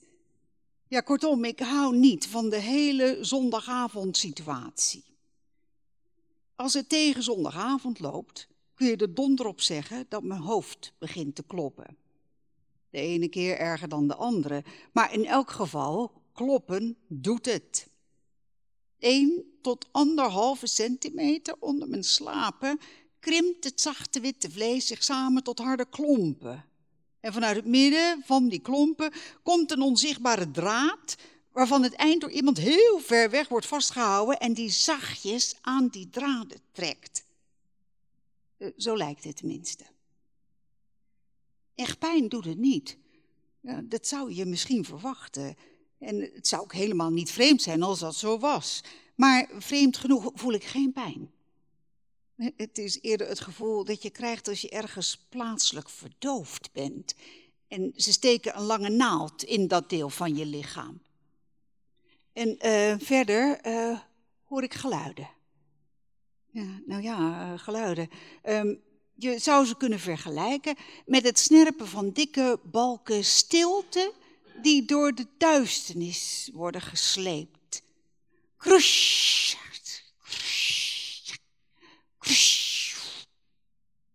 Dat hoor ik. Dat is het allereerste symptoom. Eerst begint het kloppen in mijn hoofd. Dan, daarop afgesteld, lijkt het wel een lichte vervorming van mijn gezichtsvermogen. Zoals brekers in de chaos van het binnenrollend getij rukken voorgevoelens aan herinneringen en herinneringen aan voorgevoelens.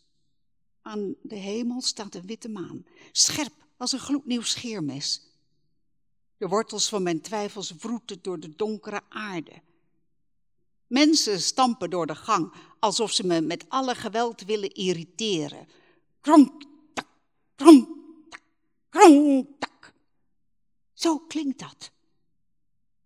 Ja, dat verklaart waarom de TV-people uitgerekend op zondagavond bij mij verschijnen. Zoals een sombere gedachte.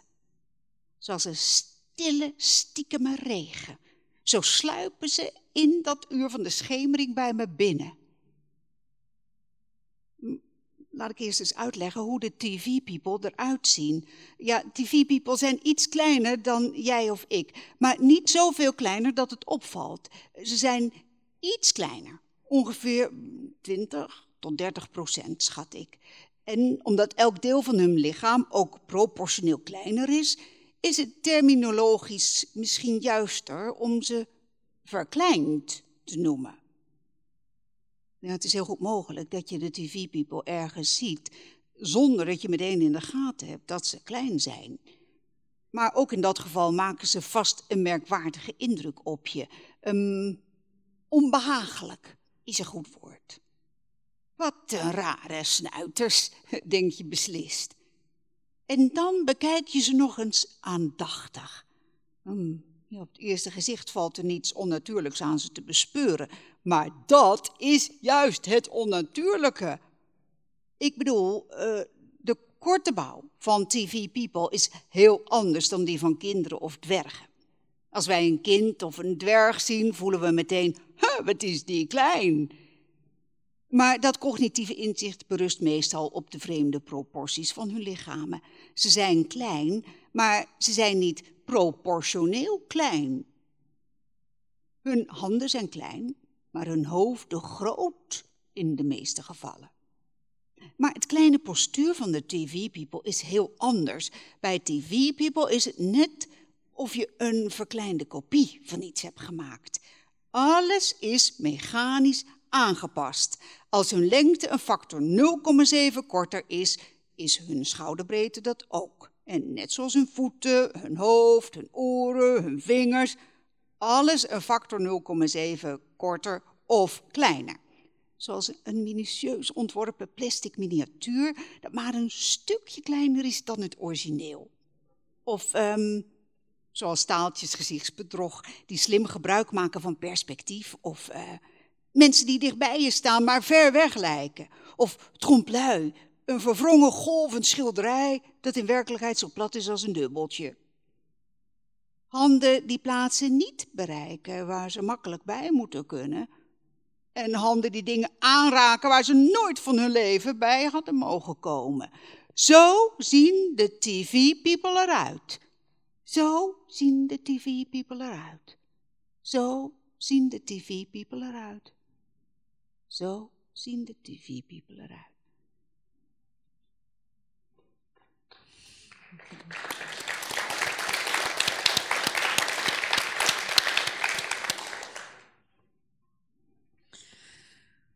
Brr. ja, ik vind het een heel mooi verhaal. Um, ik vind het ook heel.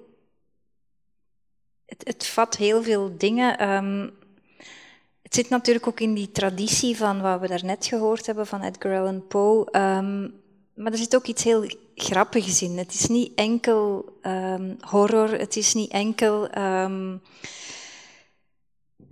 angstwekkend. Ik, ik vind het begin is gewoon een geweldige beschrijving. Die, die, ja, die hele beschrijving van die hoofdpijn en die, hoe, hoe het opgebouwd wordt, is zo mooi. Um, het verhaal gaat eigenlijk verder. Die TV-people komen binnen en die gaan die man zijn appartement uh, helemaal overhoop halen. Ze, ze, brengen een soort van tv binnen en, en, hij wordt wat ongerust, want zijn vrouw houdt er niet van dat heel het appartement um, ja, chaotisch wordt. Ze houdt nogal van ze is nogal gesteld op de vaste plaats van alles. En het blijft zo maar doorgaan. Die TV-people verschijnen na een tijdje ook op zijn werk. Je begint dan meer en meer te beseffen van ja, waarschijnlijk is hij toch de enige die die TV-people ziet. En aan het einde van het verhaal dan heb je eigenlijk door dat zijn vrouw, waar hij altijd naar verwijst, dat hij eigenlijk gewoon weg is gegaan en dat hij gewoon dat helemaal niet aan kan. En dat wordt nauwelijks gezegd. Maar helemaal op het einde merk je van ja, dat het gewoon eigenlijk iemand is die, die gewoon heel veel ja, in een soort van, van extreem verlies zit of, of een extreem verdriet van iets wat hij niet kan aanvaarden. En dat wordt dan door die, ja, die, die hele metafoor van die TV-people um, getoond. Nu, heel typisch voor dit soort literatuur is natuurlijk, en dat, dat is zo bij, de, bij Klaas Vaak, dat is zo bij Edgar Allan Poe, Um, dat zit ook in al die films, David Lynch, is dat je eigenlijk altijd de twijfel hebt van, is dit nu ingebeeld? Is dit nu iemand die gek wordt? Of is dit nu echt? En ik vind, dit is een van de grote kunsten van hoe lang kan je die spanning volhouden? Van hoe lang... En Murakami, denk ik, is daar een meester in om, om dit soort sfeer heel uh, subtiel ja, te rekken. En ik vind het gewoon een heel mooi verhaal. Dus. wat mij opviel was um, dat, uh, die nadruk op de miniatuur. Hè, mhm. want uh, dat begint al in de Zandman. Hè, dus de alchemie heeft natuurlijk al een lange traditie van ehm, het leven nabootsen, kunstmatige mensen maken, et cetera. Maar die zijn altijd klein. Daarom gebruikt men in de, in de, alchemistische literatuur ook van oudsher het woord homunculus. Hè, mhm. Een mannetje of mensje. En datgene wat je, het kunstmatig leven in het lab, hè, een hele oude fantasie, is altijd klein, is een miniatuur. Dat viel mij op, ik ken het fragment niet, maar noem je op dat in dit fragment uh, die TV-people, de kunstmatige mensen of de gefantaseerde, denkbeeldige mensen, dat die, dat die een miniatuur zijn. En dat linkt ook weer met uh, synthetische biologie en CRISPR en uh, nieuwe ontwikkelingen in de wetenschap die mij bezighouden. Als je ziet hoe wetenschappers fantaseren over toekomstige toepassingen van hun technologie, dan zeggen ze, ja, we gaan in de toekomst miniatuurvarkentjes maken. Dat zijn ideale huisdieren voor kinderen. We gaan ja. miniatuurpaden maken, et cetera. Dus iets in het kunstmatige is er altijd een soort miniatuur, een soort homunculus. Het is verkleind, want dan is het uh, onschuldiger of grappiger, et cetera. Mm bedreigend. Het is niet levensgroot. Mhm. Dan is het misschien moeilijk hanteerbaar, maar het is uh, hanteerbaar klein, een homunculus. En uh, dat is kennelijk een heel, heel hardnekkig archetype in al deze fantasieën. Van alchemie tot en met, tot en met nu. Ja. Ja, je noemde CRISPR-Cas al, um, want ik keek net even naar de tijd. We gaan één fragment overslaan. We gaan het niet over het Holocaust-monument hebben, dat helaas. Dat uh, gaat nu heel kortstondig voorbij komen. En weer weg. Ja. Dan gaan we een klein stukje hiervan doen. Doe niet helemaal. Oh, ja. ja. Every cell in our body contains a copy of our genome over 20,000 genes, 3 billion letters of DNA. DNA consists of two strands twisted into a double helix and held together by a simple pairing rule. A pairs with T and G pairs with C. Our genes shape who we are as individuals and as a species. Genes also have profound effects on health, and thanks to advances in DNA sequencing, researchers have identified thousands of genes that affect our risk of disease. To understand how genes work, researchers need ways to control them. Changing genes in living cells is not easy, but recently a new method has been developed that promises to dramatically improve our ability to edit the DNA of any species, including humans. The CRISPR method is based on a natural system used by bacteria to protect themselves from infection by viruses. When the bacterium detects the presence of virus DNA, it produces two types of short RNA, one of which contains a sequence that matches that of the invading virus. These two RNAs form a complex with a protein called Cas9. Cas9 is a nuclease, a type of enzyme that can cut DNA. When the matching sequence, known as a guide RNA, finds its target within the viral genome, the Cas9 cuts the target DNA, disabling the virus. Over the past few years, researchers studying this system realized that it could be engineered to cut not just viral DNA, but any DNA sequence at a precisely chosen location by changing the guide RNA to match the target. And this can be done not just in a test tube, but also within the nucleus of a living cell. Once inside the nucleus, the resulting complex will lock onto a short sequence known as the PAM. The Cas9 will unzip the DNA and match it to its target RNA.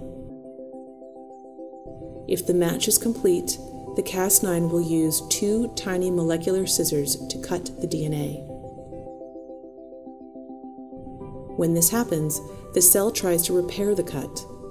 But the repair process is error prone, leading to mutations that can disable the gene, allowing researchers to understand its function. These mutations are random, but sometimes researchers need to be more precise, for example, by replacing a mutant gene with a healthy copy. This can be done by adding another piece of DNA that carries the desired sequence. Once the CRISPR system has made a cut, this DNA template can pair up with the cut ends, recombining and replacing the original sequence with the new version.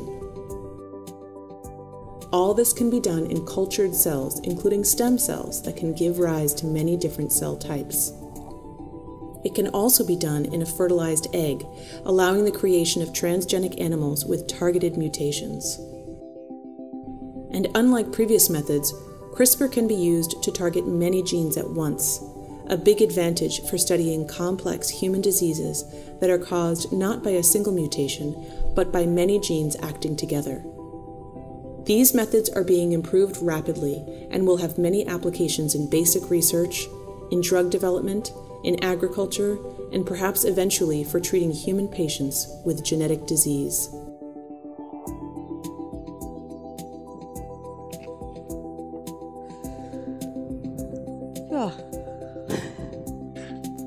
Gewoon ja. wordt netjes uitgelegd. Ja, ik vond het wel uh, amusant, zeg maar, dat toen ik dit fragment suggereerde, was je in eerste instantie wat verbouwereerd, volgens mij. In de zin van, dit is gewoon een wetenschappelijk voorlichtingsfilmpje. Uh, wat is hier zo onheimisch aan? Maar ik denk toch, uh, zeker ook als je het wat vaker bekijkt, dat er allerlei onbehagelijkheden in dit filmpje zitten, als je goed oplet en het misschien inderdaad wat vaker bekijkt.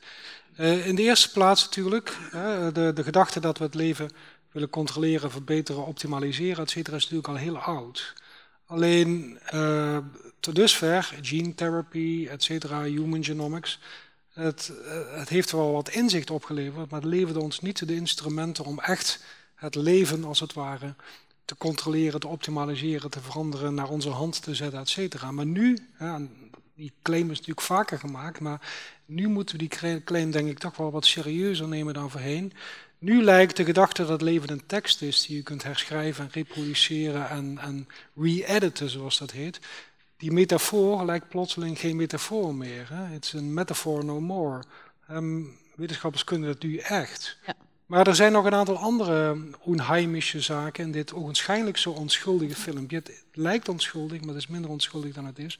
Bijvoorbeeld, een heel sterke claim is het leven, de levende cel, is een laboratorium er is niks natuurlijk aan de natuur en er is niks kunstmatig aan een menselijk laboratorium. Vroeger was er een heel duidelijk onderscheid. Je hebt de complexe natuur en je hebt het eenvoudige lab. Het lab kunnen wij controleren, de natuur is heel complex. Maar nu is de natuur, zelf, de cel zelf is een laboratorium geworden. lijkt precies op een laboratorium zoals je dat hier in de, onze universiteit ook vindt. er is de één op één verhouding tussen twee werelden. Die kun je, eh, wat je in het ene ontwikkelt, kun je heel gemakkelijk om, omzetten naar het andere en omgekeerd de, de, de cel is ook een computerprogramma eigenlijk. dus, dus al dat soort, alles wat een metafoor was, dat lijkt, dat lijkt als het ware werkelijkheid te worden. Maar er is nog iets onrustbarends. En dat is misschien wel het meest onrustbarende. Dus uh, Jennifer Doudna, een van de wetenschappers die deze technologie ontdekt heeft bij bacteriën, want dat zijn eigenlijk de biotechnologen, niet de wetenschappers in het lab, die hebben, die plagiëren als het ware. Ja, want het is inderdaad even over die techniek. Er is dus uh, iets wat bacteriën altijd al doen. Ja. Dat heeft zij uh, opgepakt, of daar heeft zij een techniek van gemaakt. Ja, die kan worden ingezet voor allerlei andere doelen. Ja, bacteriën die uh, worden voortdurend aangevallen door virussen. er is een voortdurende oorlog gaande op microschaal. En ehm, als, een, als een bacterie zo'n aanval overleeft, dan kopieert of onthoudt die bacterie onthoudt het DNA van die bacterie. En op het moment dat die weer zo'n virus, sorry, het DNA van dat virus uh, wordt onthouden door de bacterie. En zodra dat virus opnieuw probeert die cel binnen te, drinken, zeg, binnen te dringen, zegt de bacteriële cel: Ik herken jou en ik knip jou in stukken. en uh, oorlogsmetaforiek wordt ook vaak gebruikt om het te beschrijven. Het is een soort moleculaire drone. Met heel veel precisie kun je detecteren een target en zeggen van hé, hey, dat is een vijandig virus. En zonder je eigen cel en je eigen weefsel te beschadigen kun je heel precies dat virus herkennen, detecteren en in stukken knippen als het ware. Dat is de gedachte. Uh, maar wat er onheimisch is, uh, zou, zou ik zeggen in ieder geval, of onrustbarend in deze nieuwe technologie in vergelijking met eerdere technologieën. Jennifer Doudna heeft onlangs haar autobiografie geschreven over deze ontdekking. Een interessant fenomeen dat wetenschappers autobiografieën gaan schrijven over hun eigen ontdekking. En daar beschrijft ze bijvoorbeeld uh, dat uh, kort na deze ontdekking gingen wetenschappers bij elkaar zitten, heel keurig, om over de ethiek van deze nieuwe technologie te discussiëren. En een van de vragen was, mag je dit, werd ook al hier al gesuggereerd, mag je dit toepassen op, op uh, menselijke stamcellen? Op, uh, mag je dit gebruiken voor kiembaantherapie, uh, therapie, zoals dat heet? terwijl ze erover discussieerden, kwam het bericht binnen dat in China dit al gebeurde. Ja. een van de moraal, een van de moraallijnen, verhaallijnen van haar autobiografie is ik heb dit als het ware in de wereld geholpen. Ik heb het ontdekt en veranderd in een laboratoriumtechnologie. Maar op, vanaf dat moment is de geest eigenlijk uit de fles. Ik kan het niet meer controleren, niemand. Het is zo'n eenvoudige techniek. Iedereen die een beetje verstand heeft van biologie, die kan het thuis in zijn eigen zolderkamer doen. Het is, het is goedkoop, dus vanaf nu gaat deze technologie zich verspreiden. Steeds meer mensen zullen het kunnen gebruiken. Dat gebeurt ook. ja, dat, dus het verspreidt zich razendsnel. Het is heel precies, het is heel gericht, het doet wat je wil, zonder al te veel bijeffecten. Mensen raken ook steeds meer bedreven in het ontwikkelen van nieuwe creatieve toepassingen. Dus kunnen we dit nog controleren? Dat is, een, is, is dit niet zelf een soort technologische infectie die zich als het ware verspreidt? En dat is het onbehagelijke van dit ogenschijnlijk zo onschuldige filmpje. Het laat zien dat het relatief eenvoudig is. Zelfs mensen die leek zijn kunnen een beetje volgen wat hier gezegd wordt. Dus als je een beetje oefent met apparatuur, dan kun je het zelf. En als iedereen het kan, dan wordt het heel gevaarlijk. Want uh, ja, deze technologie heeft zelf geen richting als het ware. Het is een, um, er is een, um, het is een um, wapen als het ware dat ook letterlijk uh, heel gemakkelijk een wapen kan worden. Dus dat maakt het heel onrustbarend. Het klinkt heel onschuldig. Het oogt heel erg vriendelijk, allemaal kleurtjes, et cetera. Vriendelijke, warme stem, hoewel ik aan het begin de eerste vraag was, is deze mevrouw wel echt? Maar goed, dat is...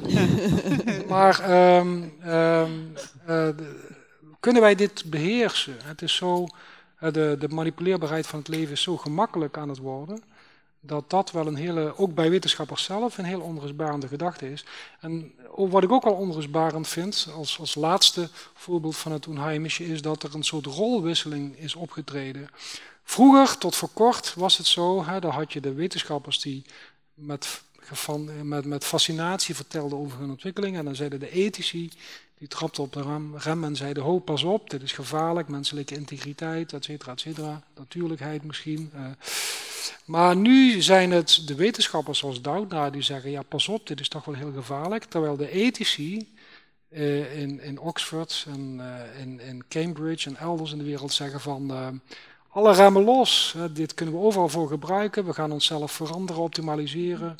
Het posthumane tijdperk is nou echt aangebroken. Het zijn juist de ethici die propaganda maken voor de totale maakbaarheid van het leven en de grenzeloze inzetbaarheid van deze nieuwe technologie. Een hele merkwaardige, ja, onbehagelijke misschien, onheimische rolomkering. Hè? Dus dat de, de, de ethici als propagandamakers van nieuwe technologie alle remmen los, alle obstakels moeten verdwijnen aan de wetenschappers, die juist heel uh, steeds, steeds ongeruster worden over uh, wat, wat, staat ons te wachten als iedereen dit kan gaan toepassen? Ja, um, ja ik denk dat dat ons alweer brengt bij, bij het laatste uh, literaire fragment van de avond, waarin ook remmen uh, losgaan. Um, Fransje gaat zo een deel voorlezen uit het boek uh, Inverno van Dan Brown. Maar dat is al het, het 64ste hoofdstuk. Dus misschien, Huub, kun jij ons uh, iets vertellen over wat, wat er tot dan toe in vogelvlucht... dat is heel erg moeilijk. Want uh, Dan Brown boek, voor degene die het gelezen heeft, die weet dat, is een ontzettend complex boek.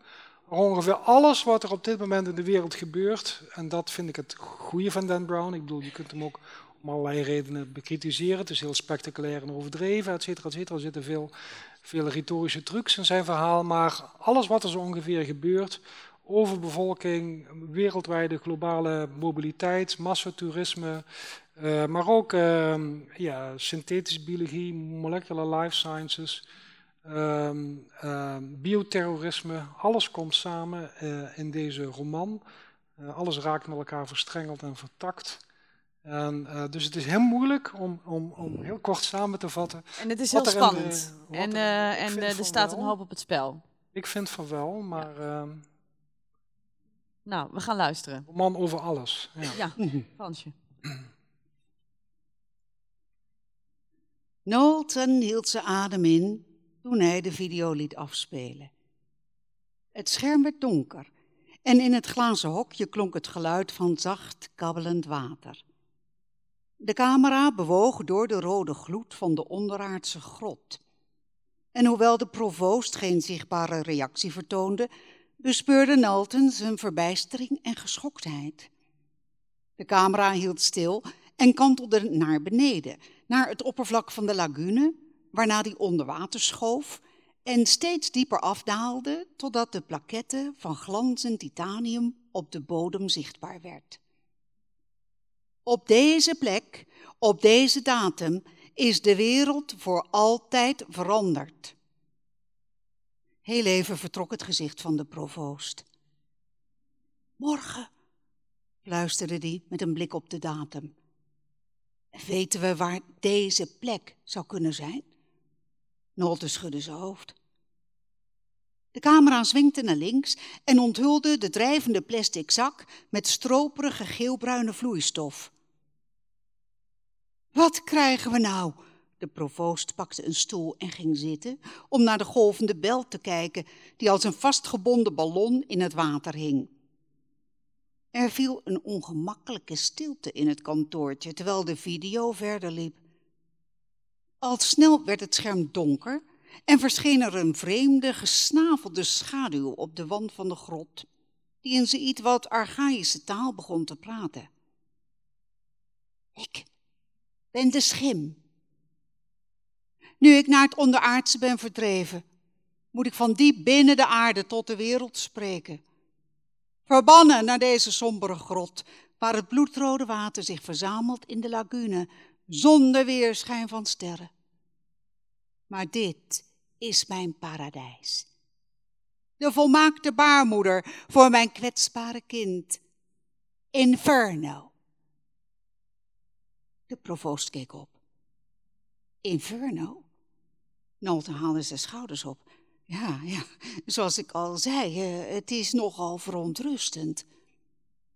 De provoost richtte zijn blik weer op het scherm en keek gefascineerd toe. De gesnavelde schaduw praatte minutenlang door over pestilenties, over de noodzaak om de bevolking uit te dunnen, over zijn eigen glorieuze rol in de toekomst, over zijn strijd tegen de onwetende zielen die hadden geprobeerd hem tegen te houden, en over de schaarse getrouwen die beseften dat drastische maatregelen de enige manier waren om de planeet te redden. Waar dit ook over ging, Knowlton had zich de hele ochtend afgevraagd of het consortium misschien aan de verkeerde kant stond. De stem sprak verder. Ik heb een verlossend meesterwerk geschapen. En toch zijn mijn inspanningen niet beloond met klaroengeschal en lauwerkransen, maar met doodsbedreigingen. Ik vrees de dood niet, want de dood maakt martelaren van profeten en zet nobele ideeën om in krachtige bewegingen. Jezus, Socrates, Martin Luther King. Hm. Weldra zal ik me bij hen aansluiten. Het meeste werk dat ik heb geschapen is het werk van God zelf. Een geschenk van de ene die mij, het intellect, de middelen en de moed heeft verschaft die nodig waren om een dergelijke creatie te verwezenlijken. Nu is de dag bijna aangebroken. Het inferno slaapt hier beneden en bereidt zich voor om uit zijn waterige baarmoeder te komen, onder het waakzame oog van het chtonische monster en al haar furieën. Ondanks al mijn deugdzame werken is de zonde mij net als u niet vreemd. Zelfs ik ben schuldig aan de duisterste van de zeven. De eenzame verleiding, waarvoor zo weinigen immuun zijn. Hoogmoed met het opnemen van deze boodschap ben ik gezwicht voor de ophitsende dwang van de hoogmoed, voor het verlangen om de wereld mijn werk kenbaar te maken. Maar waarom ook niet? De mensheid moet weten wie de bron is van haar verlossing. De naam van hem die de gapende poort van de hel voor altijd heeft gesloten. Met elk uur dat voorbij gaat, wordt de uitkomst zekerder. Tegen de wiskunde, die net zo meedogenloos is als de zwaartekracht, valt niets in te brengen. Dezelfde exponentiële groei die de mensheid bijna fataal is geworden, zal ook haar verlossing zijn. De schoonheid van een levend organisme, of het nu goed of kwaad is, bestaat erin dat het zonder omwegen gehoorzaamt aan de wetten van God. Weest vruchtbaar en vermenigvuldigt u. En dus bestrijd ik het vuur met vuur. Genoeg, zei de provoost. Zo zag dat Nolten hem amper kon verstaan. Wat zegt u? Zet de video stil. Nolten drukte op pauze. Meneer, het eind is het meest angstaanjagende deel. Ik heb genoeg gezien. De provoost zag grauw.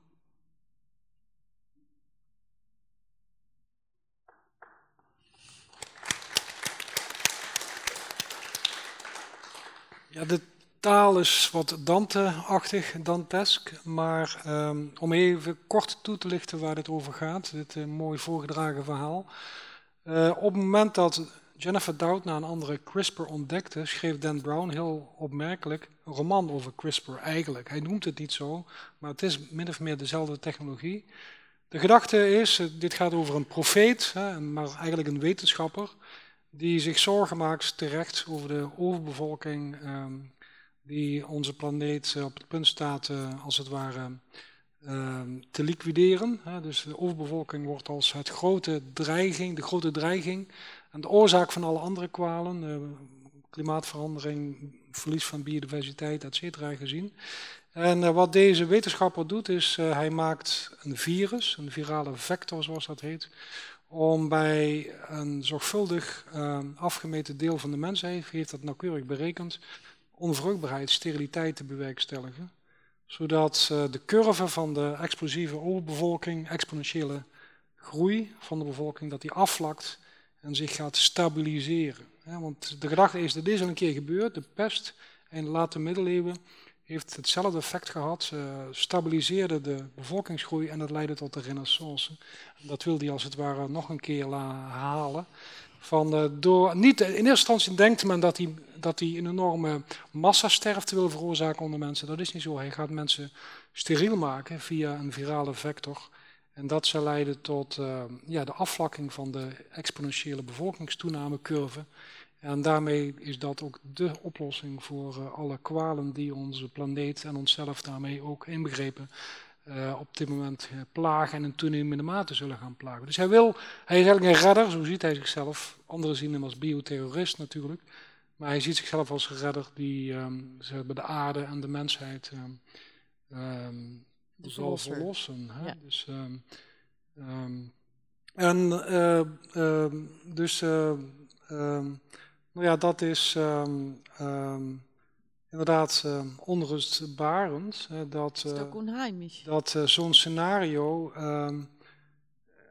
zelfs volgens Jennifer Doudna zelf, een keurige dame in een mantelpak, een heleboel een bekende hoogleraar, geen ondenkbaar scenario is. Maar ben jij er bang voor dat iemand dit zou gaan doen?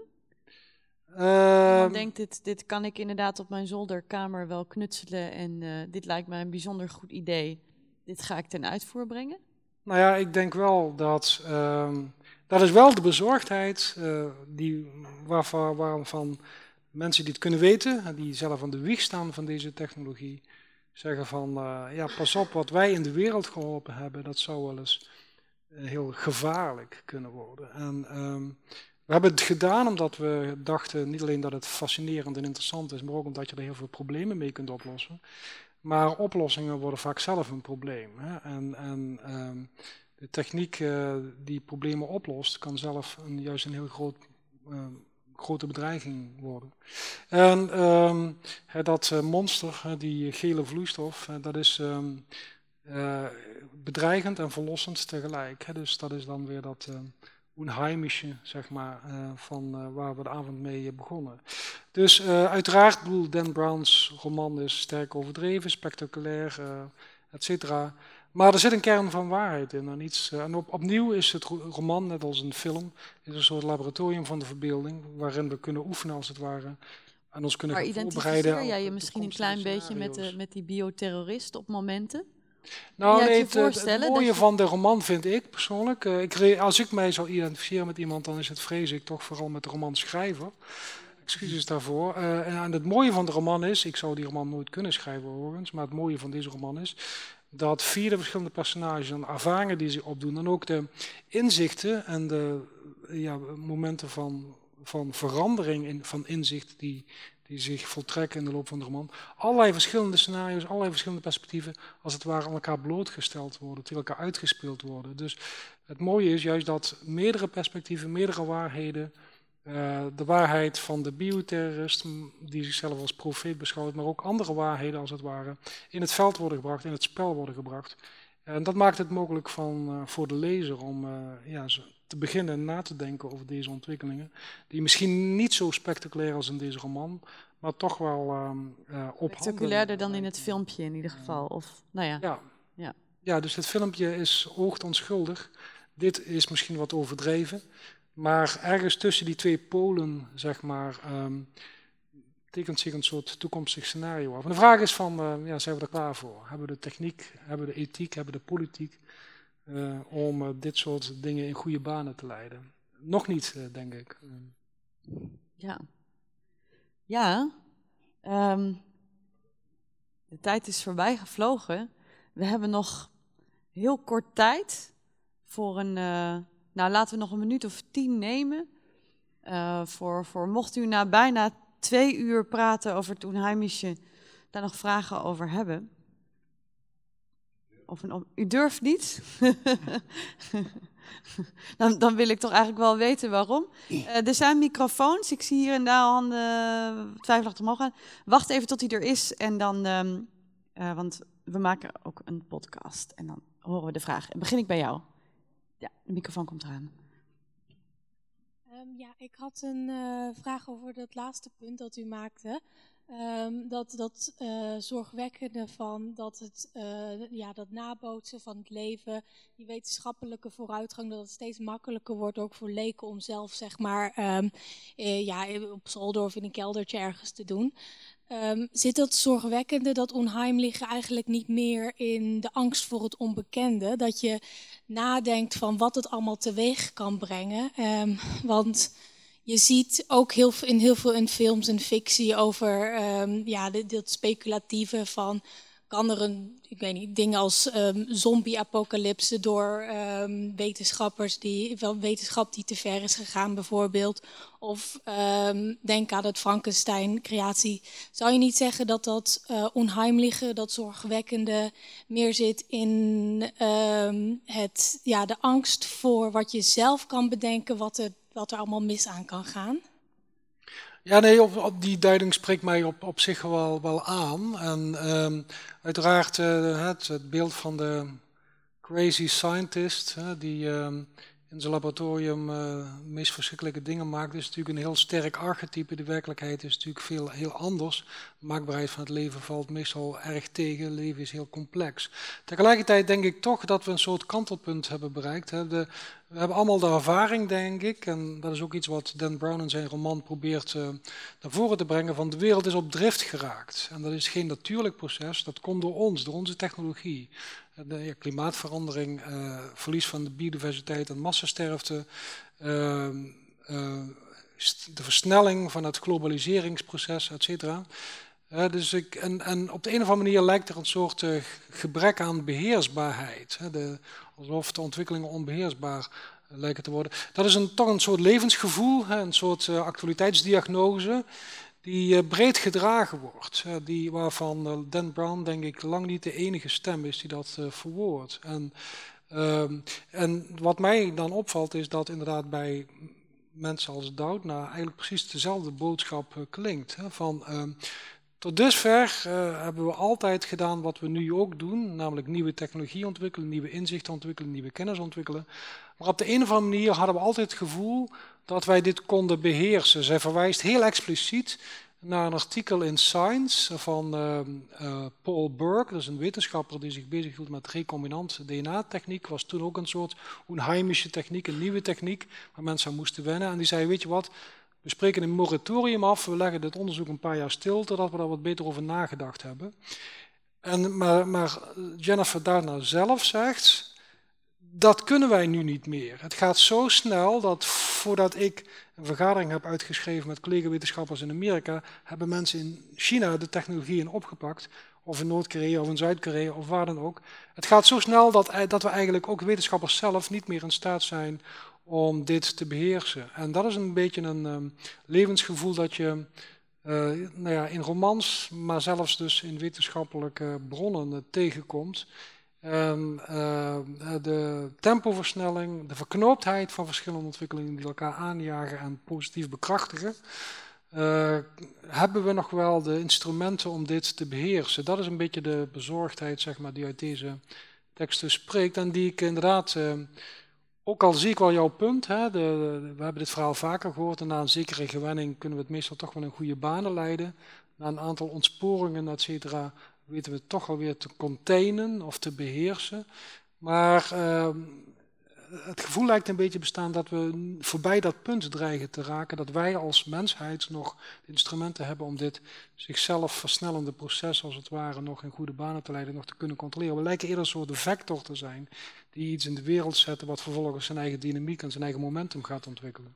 Zoals het Frankenstein-monster. Ja, dat is het Frankenstein-scenario. Maar ja, het monster van Frankenstein kon je op zich in principe nog wel beheersen. Ja, die, was, ja, maar, die had tenminste een grens. Maar het, het, het, scenario als zodanig lijkt nu uh, uh, door de, ja, de kracht en de precisie, uh, de snelheid en de gemakkelijkheid van deze technologie, lijkt ehm, de beheersbaarheid af te nemen. Ja.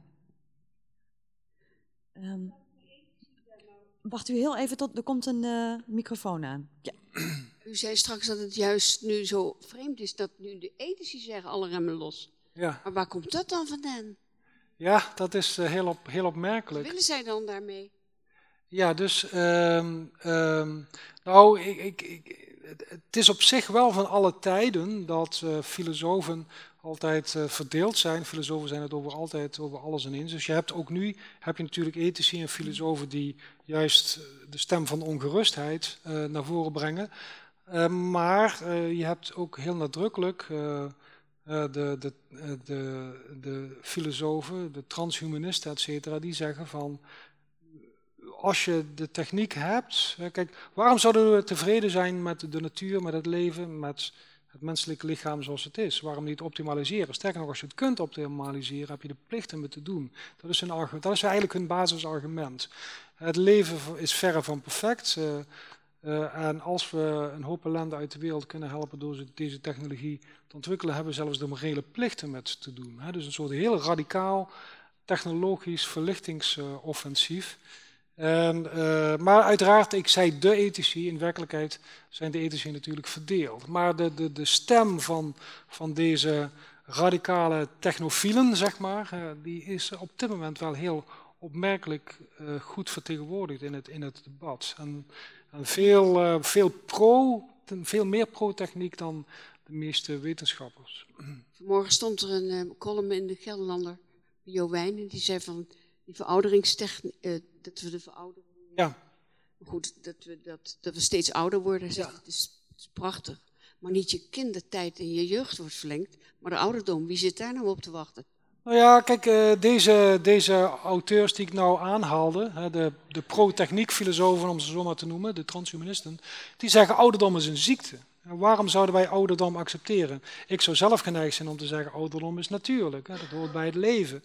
Het is een natuurlijk proces, hè, maar uh, uh, als je moleculair bioloog bent, of als je geneticus bent, dan ga je op zoek naar de genen die als het ware op een gegeven moment het verouderingsproces in gang zetten of versnellen, et cetera, en die kun je dus uitschakelen of die kun je vervangen. En dan zou je kunnen gaan denken van ouderdom, waarom, waarom moeten we dat accepteren? Waarom is dat niet een ziekte die net als alle andere beperkingen en ziektes en handicaps bestrijdt? Dus, uh, dus uh, de, de, het is al een oude discussie. Jacques Leub, 1900, die zei biologie moet biotechnologie worden. Het gaat niet om de natuur leren kennen en begrijpen. Uh, het gaat erom de natuur te verbeteren. Dat geldt zeker voor onze eigen natuur, voor het menselijk lichaam. En dat geldt zeker ook voor veroudering. Waarom, uh, dus dus uh, waarom, waarom dat accepteren? Maar ik, ik voel wel met u mee. ik ben zelf geneigd om de eindigheid te, te, accepteren als iets wat bij het leven hoort. Maar... Simone ja. schreef een boek over iemand die nooit doodging. Nou, moeten we dat maar eens gaan lezen, dat wil je echt. Nee, en, ja, uh, uh, uh, en, en, en aan de dood komt het einde. Of aan het einde, einde en dood. En we zijn aan het einde van deze avond. Jeetje, wat een slecht bruggetje. ik heb nog één vraag. Namelijk, um, als ik iets van deze avond... Um, um, het idee heb dat ik het mee wil nemen zelf... dan is het dat het misschien wel belangrijk is om, om oog te hebben voor on, onheimelijkheid. Of het onheimische dat het misschien wel belangrijk is om kien te zijn op momenten dat het in ieder geval voor ieder van ons op zich, een, ja, dat we het kunnen ervaren en dat het ons dus ergens op wijst. Um, en ik heb eigenlijk twee vragen. De eerste is, zijn jullie dat met mij eens? En als het zo is, kunnen jullie ons dan, hoe, ja, kun je dat ontwikkelen? Of kun je daar, meer gevoel voor, voor krijgen? Of is dat iets wat je. Hoe doe je dat? Het onheimische omarmen. Misschien is dat wel mijn vraag. Aandacht ervoor hebben. Nou ja, ik zelf, ehm, als wetenschapsfilosoof die heel graag naar films kijkt en romans leest, zie romans en films, genres van de verbeelding, ook als een soort laboratorium.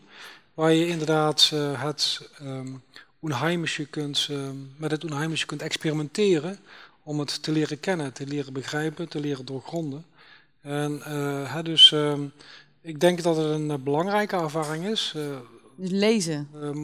dus Zeker. En ik denk dat de ervaring die Freud destijds misschien als eerste zo precies verwoordde, dat die relevanter is als categorie voor actualiteitsdiagnostiek dan ooit. En um, ja, in literaire teksten, films over wetenschap en technologie, speelt deze categorie volgens mij een hele grote rol. En ja, het is een, wat mij betreft inderdaad een een, een kenmerk bij uitstek van, van, van nieuwe technologie. Het fascineert en baart ook onrust. En uh, allebei zijn belangrijk. Ja. En, um, om te, te, snappen dat ze ook bij elkaar horen. Dat ze, ze baren onrust omdat ze zo fascinerend zijn en omgekeerd. Ja. Anneleen, het laatste woord aan jou.